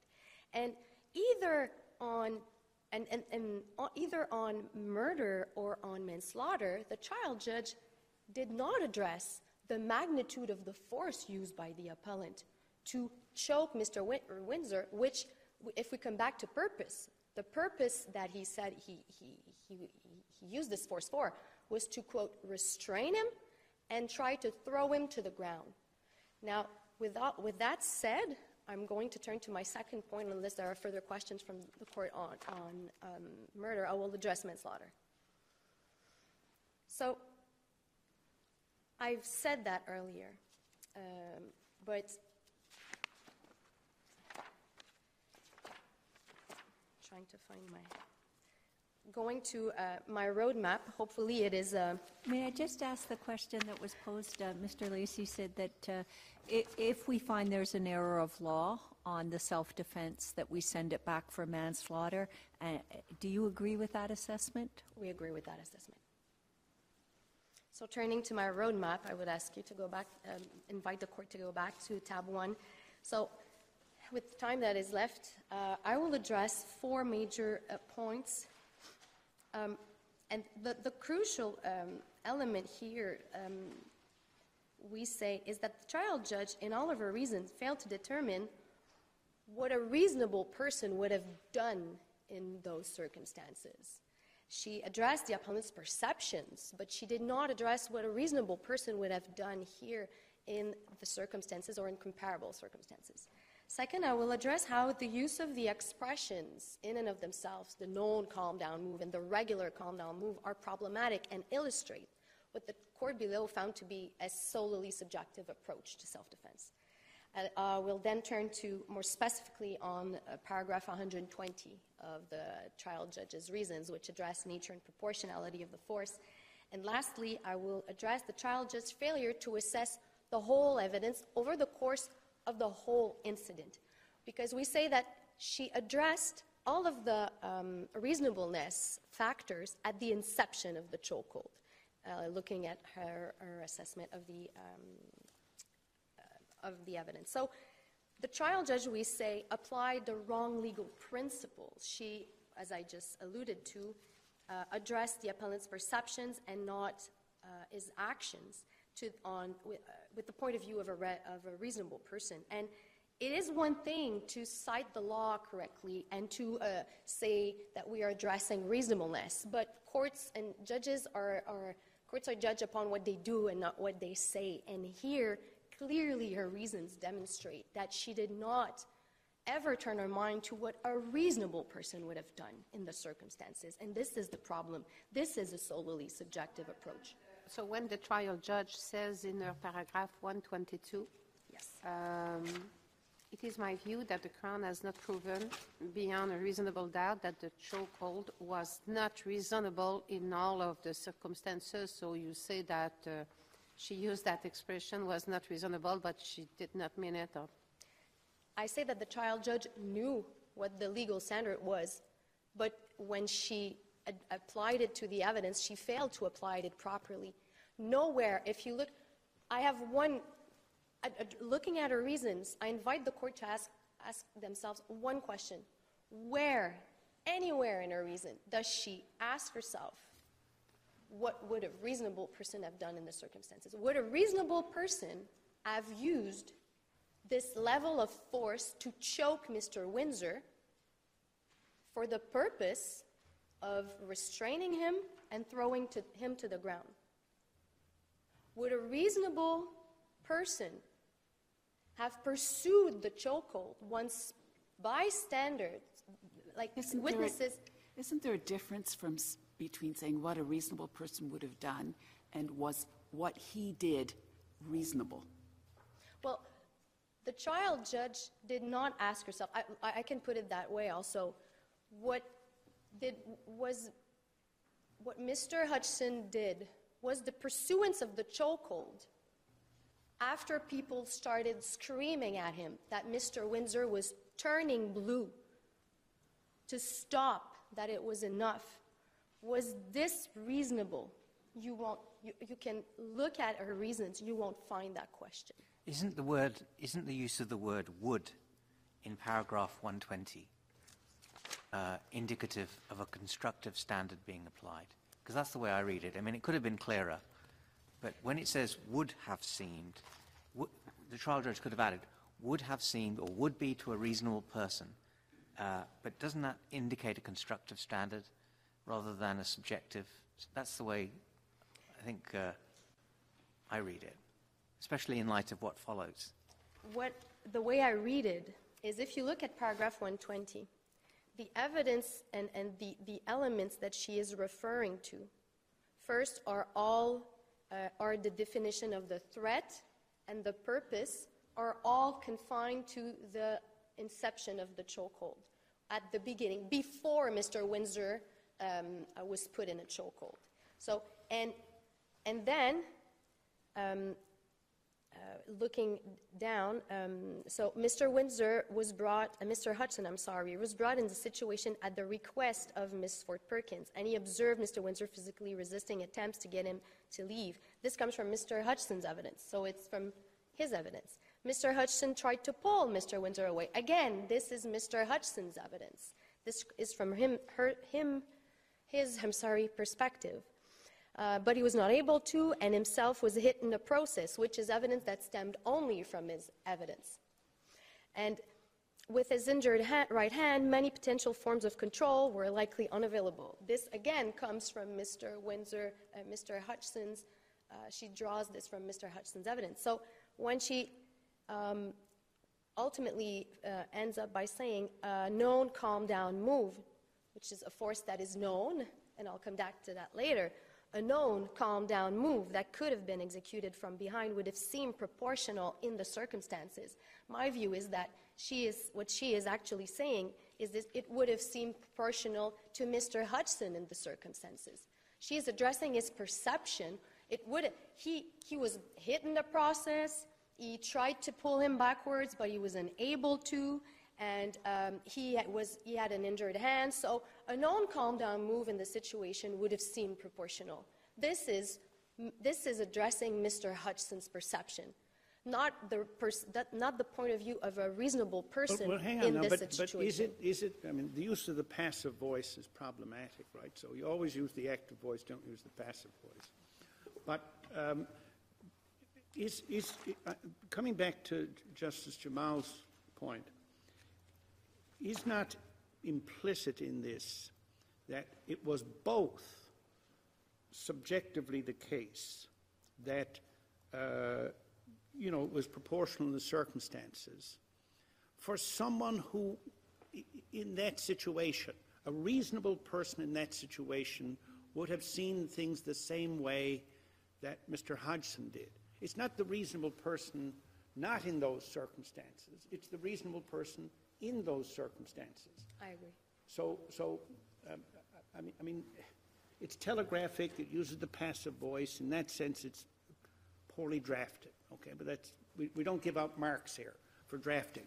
Um, and, but I, I think implicit in it is the notion that for Mister Hodgson himself, this was proportional, and for a person in the situation of Mister Hodgson, a reasonable person, it would also be proportional. That is how I read, that's how I'm reading the reasons. Well, I beg to disagree with your reading of the reasons, Justice Rowe, but this is not what I'm seeing. And, and, and the fact that Mister And, and Mister Hodgson's perspective and his perception is not relevant to the objective assessment of the reasonableness of the response. But I think you're parsing it. Um, you're, you're looking at the perspective of uh, the appellant, but the recitation of the facts goes into the evidence of each of the witnesses, points out areas that you've discussed, turning blue, telling him to stop. These were all circumstances that were alive in the trial judge's mind. And so, you know, when you go back to the test in Wall, it is whether the, the reasons actually demonstrate that all the evidence hasn't been considered. And so that's the matrix that the modified objective test works from. That is all of the evidence, and we have it in her statement of facts. But yet she takes the time reading her reasons and how she decided to construct them.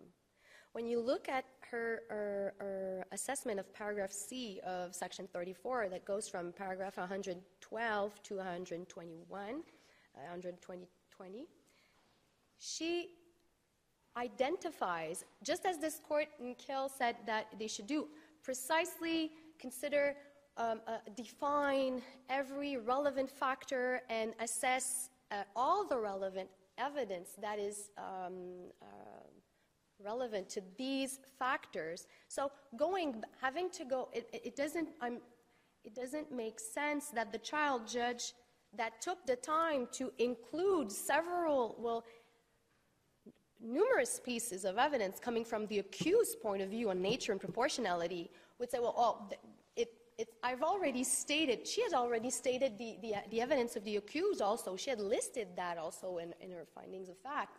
Yet she found that it was relevant to add it under nature and proportionality. So why the different treatment of the, the witnesses' evidence and the gravity and the magnitude of the, the injuries and the magnitude of the force? So we say that she failed to address these evidence, these pieces of evidence that she listed earlier.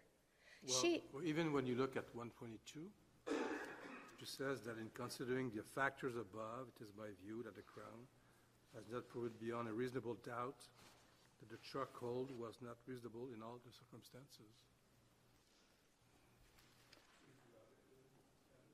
In all the circumstances, yes, but that's a conclusion. That's her conclusion. When you look at her reasoning,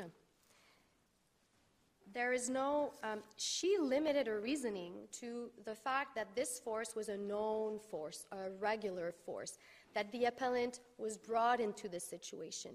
There is no assessment of what a reasonable person, what would a reasonable person have pursued the chokehold? We say there was, an, there was a pivotal point in this situation, and we agree that it occurred quite quickly. What do we do with paragraph one twenty when she says, uh, second line, it was, it is well accepted that a person in mm-hmm. a threatening situation is not required. So she's not referring to the accused, she's referring to a person. Yes. So she's comparing with the situation of somebody else. So, and to me, it is uh, another indicia that she uh, considered what a reasonable person would have done in the same circumstances. Well, when she's saying, uh, thank you for your question, Justice Gauthier, when she's saying that a, a person in a threatening situation is not required, she's stating the law, she's stating the accepted concept, and we are in agreement with that.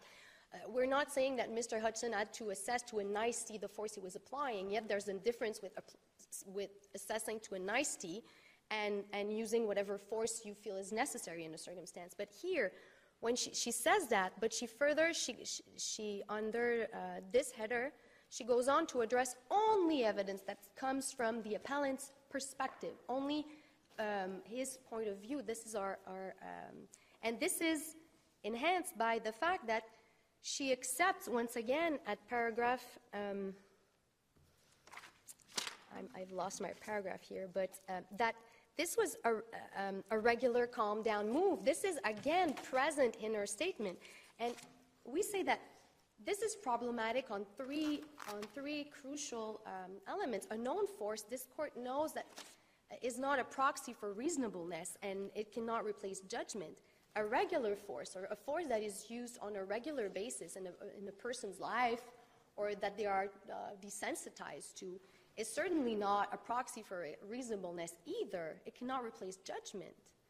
Um, and but even if we accept, let's accept uh, for the purpose of argument, that there needed to be the objective question of ought, would a reasonable person in like circumstances have stopped earlier? Mm-hmm. Okay, have stopped when other people who could perhaps see the victim um, better s saw the color and said stop. Um, given the rest of the evidence, why is that a material? Um, why do you say that that would be a material error that would, you know, have affected the outcome to the requisite standard? Because a force, as you know, can be or become excessive. And here, we say that the, the, the evidence that the trial judge accepted, there is one crucial element that she accepts, it's at paragraph seventy-eight of her reason, is that there's that, the, that this chokehold that she finds uh, did not last very long and did quite quickly. It was Mister Burke who put an end to it, who separated the two men on the ground. So the short duration of the chokehold is due to Mister Burke's intervention. It's not It's not um, a fact of Mister of Mister Hutchinson. So the, the fact that the trial judge failed to address the evolution of the situation, the, to consider the whole situation, despite the fact that it, it was over quite quickly because there's no indicia of time. We don't have time. We don't know. But clearly, and, and no one is here debating the fact that it not, did not last very long.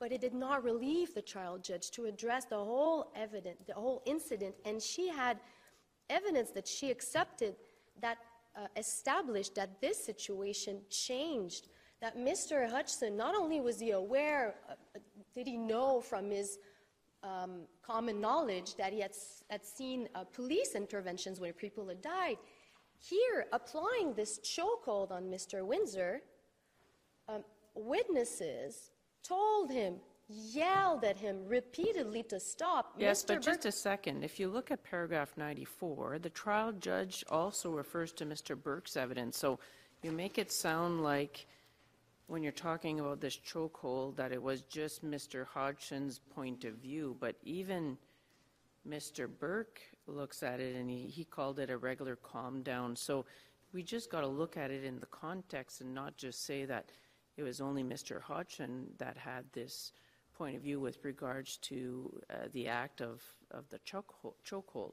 I agree with you, in fact, but this, these are reasons, uh, paragraph ninety-four was, was uh, uh, on murder, but I totally agree with you. The use of this expression, regular calm down move, comes straight from Mister Burke's testimony. And in fact, he, and, and in fact, it is really important to understand, and this is at, um, The, the relevant excerpt of Mister Burke's testimony sits at uh, tab six of our condensed book. Mister Burke quickly, uh, well, uh, told the, the counsel that at first, yes, he thought it was a regular calm down move, did not think nothing of it. But he quickly changed his mind and voiced his concern. Um, he, it is, this is at page sixty-five. The evidence from how I read it was pretty clear that when Hodgson was told stop, there's something wrong, he'd like go. What the trial judge accepted at paragraph seventy-eight of her reasons was that Mister Burke separated the two men on the ground. So clearly she did not accept his version of how it ended, because although she accepts his evidence, what he said was that, oh, I let go and I heard Miz Fort Perkins tell me to let go. Well, I let go, and then I heard, in fact, it's more, more like it. I let go, and then I heard Miz Fort Perkins telling me to let go. There was never a question that Mister Burke put an end to this chokehold, according to the appellant. There was no grabbing of the arm. But, but the trial I guess judge this comes found, again to our comments that it's a finding of fact. No, but I was just answering your question, Justice Bonso, and to the fact that this is a crucial finding on the trial judge's part, that this chokehold ended because a third party had to put an end to it. This was a major consideration on the nature and proportionality of a force in self-defense, yet she failed to address it. It's nowhere in paragraph one hundred twenty. Yes, you can tell me that she listed it, and it's a finding that she makes at paragraph seventy-eight, but it's nowhere on the reasonableness of the force. And she finds that since death is surprising, I found that the Crown did not disprove that this was um, disproportionate I, I know, or proportionate. So basically, she, death here, we're seeing, is not the only adverse consequence of this chokehold, but she failed to turn her mind to it in the context of Mister Hutchinson having full control over the level of pressure and the duration of the chokehold, which ended when a third person had to physically intervene. This was highly irrelevant on self-defense. And it's nowhere on her re in her reasons on self-defense, and it should have been there. And I know that the trial judge did not have um, the, the, the reasons in Kill because it, it had been rendered afterwards. But it is um, crucial finding that she, she it, it was to her since she made it at paragraph seventy-eight. She accepts that, but she fails to consider it. It is, um, uh, we say, uh, an illustration of the improper treatment of only part of the evidence on self-defense. And this, we say, is the result of her finding that the chokehold was only a trite use of force. From the start, she accepted Mister Burke's evidence that it was only, this was not, to, to rephrase Justice Rowe's uh, comments earlier, this was quite accurate, in fact, Justice Rowe, in light of the evidence in this case. This was a chokehold. This was not an arm lock. This I guess the last thing I'll say to that is paragraph twelve, when the when the trial judge is looking at Burke's uh, evidence, she says that um, when he pulled on Hodgson, his arm came away easily. Yes, but he had to. Miss, the fact, the relevant fact, is that Mister Hodgson, she finds, she still finds that Mister Hodgson had to intervene to separate the two men on the ground. Mister Mister Hodgson did not let go by his own free will, did not realize or did not decide to let go. And it, in, this has to be put in the context of his own evidence. Again, at tab eight of our condensed book, when he was questioned by his uh, counsel, if you turn to page four hundred twenty-three at tab eight,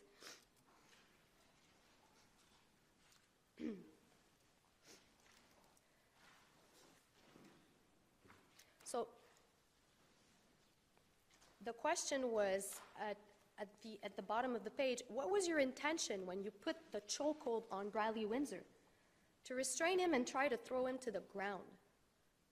And even his own counsel acknowledges this, the change in the situation, the fact that, well, factually, they hit the ground. Mister Windsor collapsed to the ground.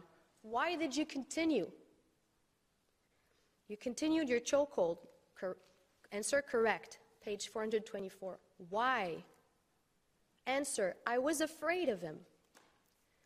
Okay, how long were you planning to continue your chokehold? Answer, until he stopped struggling.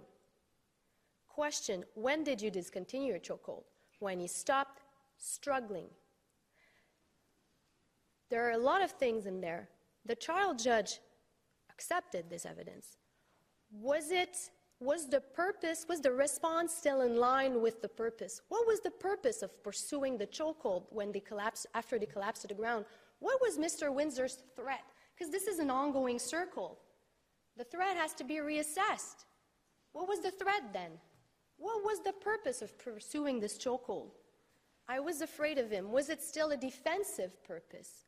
And was the use of this forceful chokehold still objectively reasonable upon that moment? Would a reasonable person have pursued this forceful chokehold then?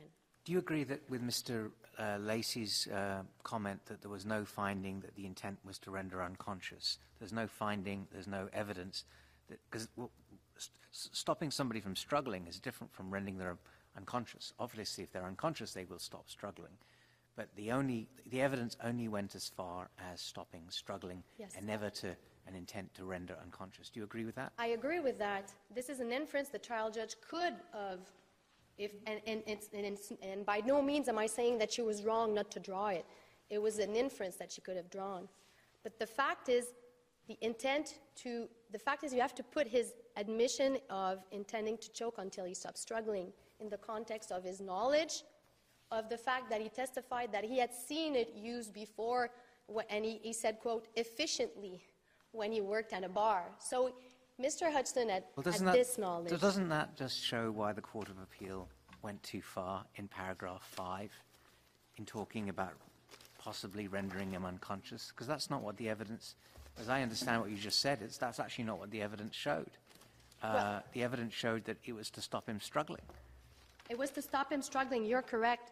But the fact that it was... Um, From Mister I say that from Mister Hodgson's evidence, it was clear that the trial judge could have drawn that inference.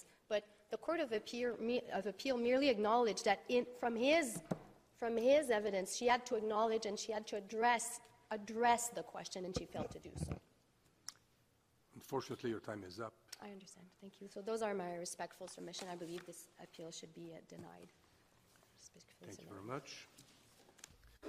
Manasvin Goswami. Thank you, Chief Justice. Ontario's intervention focuses on one overarching question. What is a trier of fact supposed to do when assessing the nature and proportionality of a response under Section thirty-four point two G? In my submissions, I will highlight two points about Ontario's answer to that question. My first point will be about the nature of the response. Ontario's position is that the phrase refers to the extent of injury or harm which could reasonably have been expected from the responsive actions of the accused. My second point will be about the proportionality of the response. Ontario's position is that a response that starts off as proportional can become disproportionate, and the trier of fact must account for the entire course of responsive conduct by the accused. I'll start with a point about the nature of the response. That is very broad language, but Ontario's position is that the feature of the response which matters under Section thirty-four point two G is the extent of injury or harm which could reasonably have been expected from the accused's actions.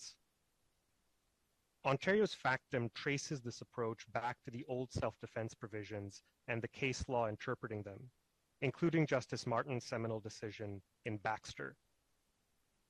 Ontario's factum also explains why Parliament did not seek to depart from that approach when it enacted Section thirty-four point two G.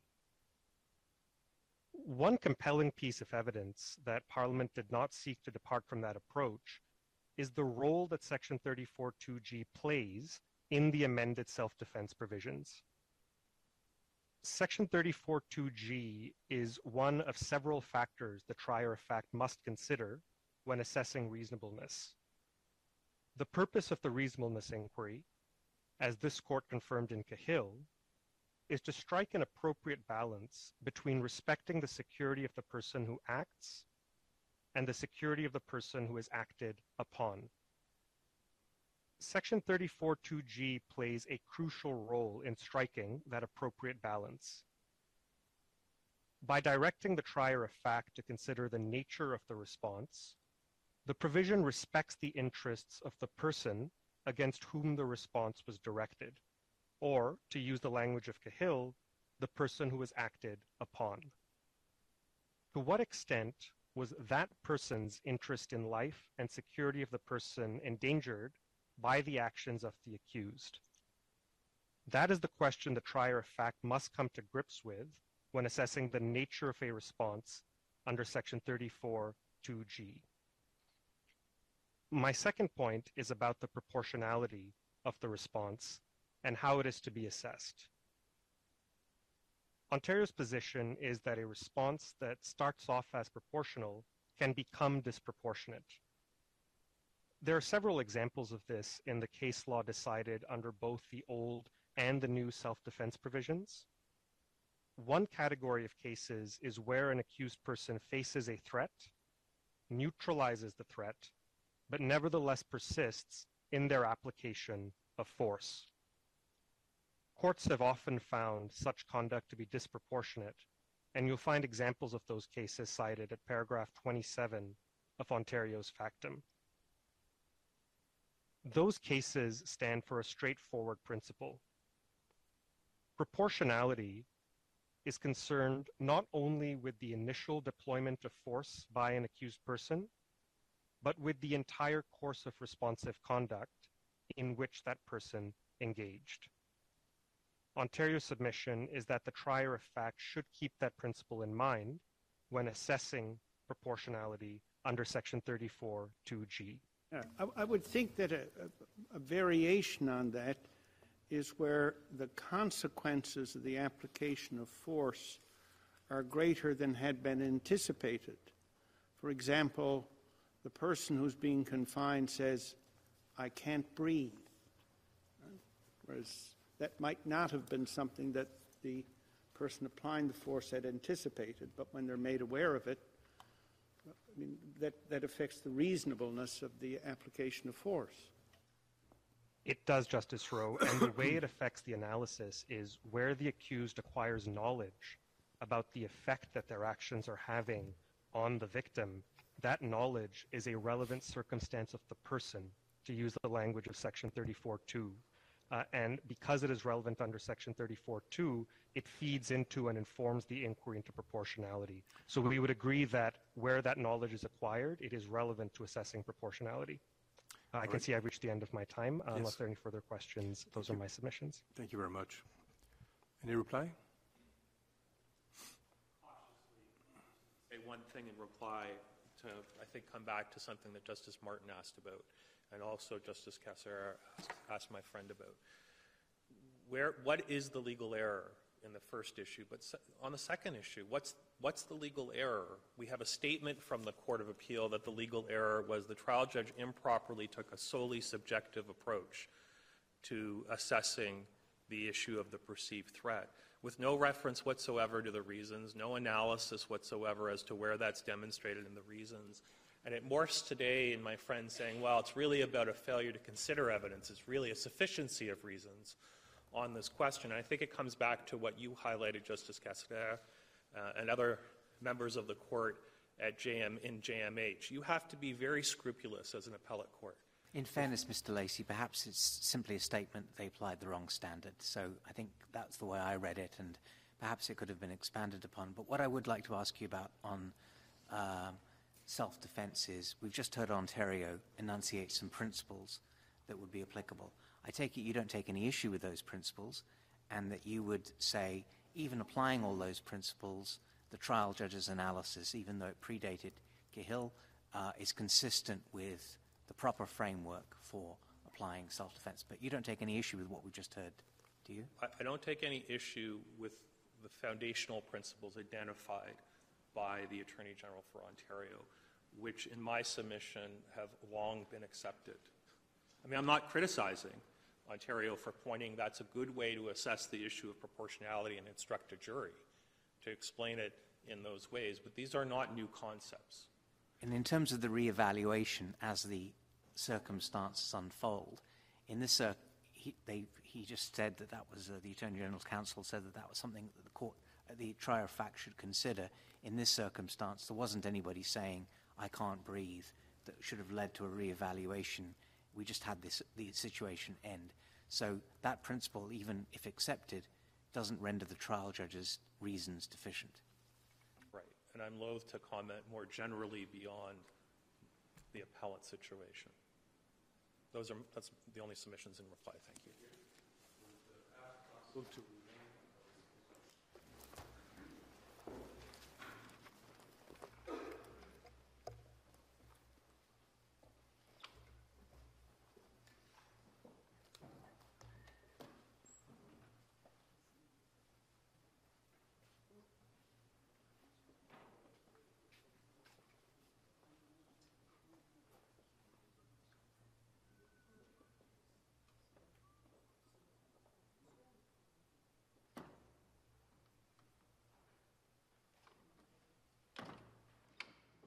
Court, la Cour.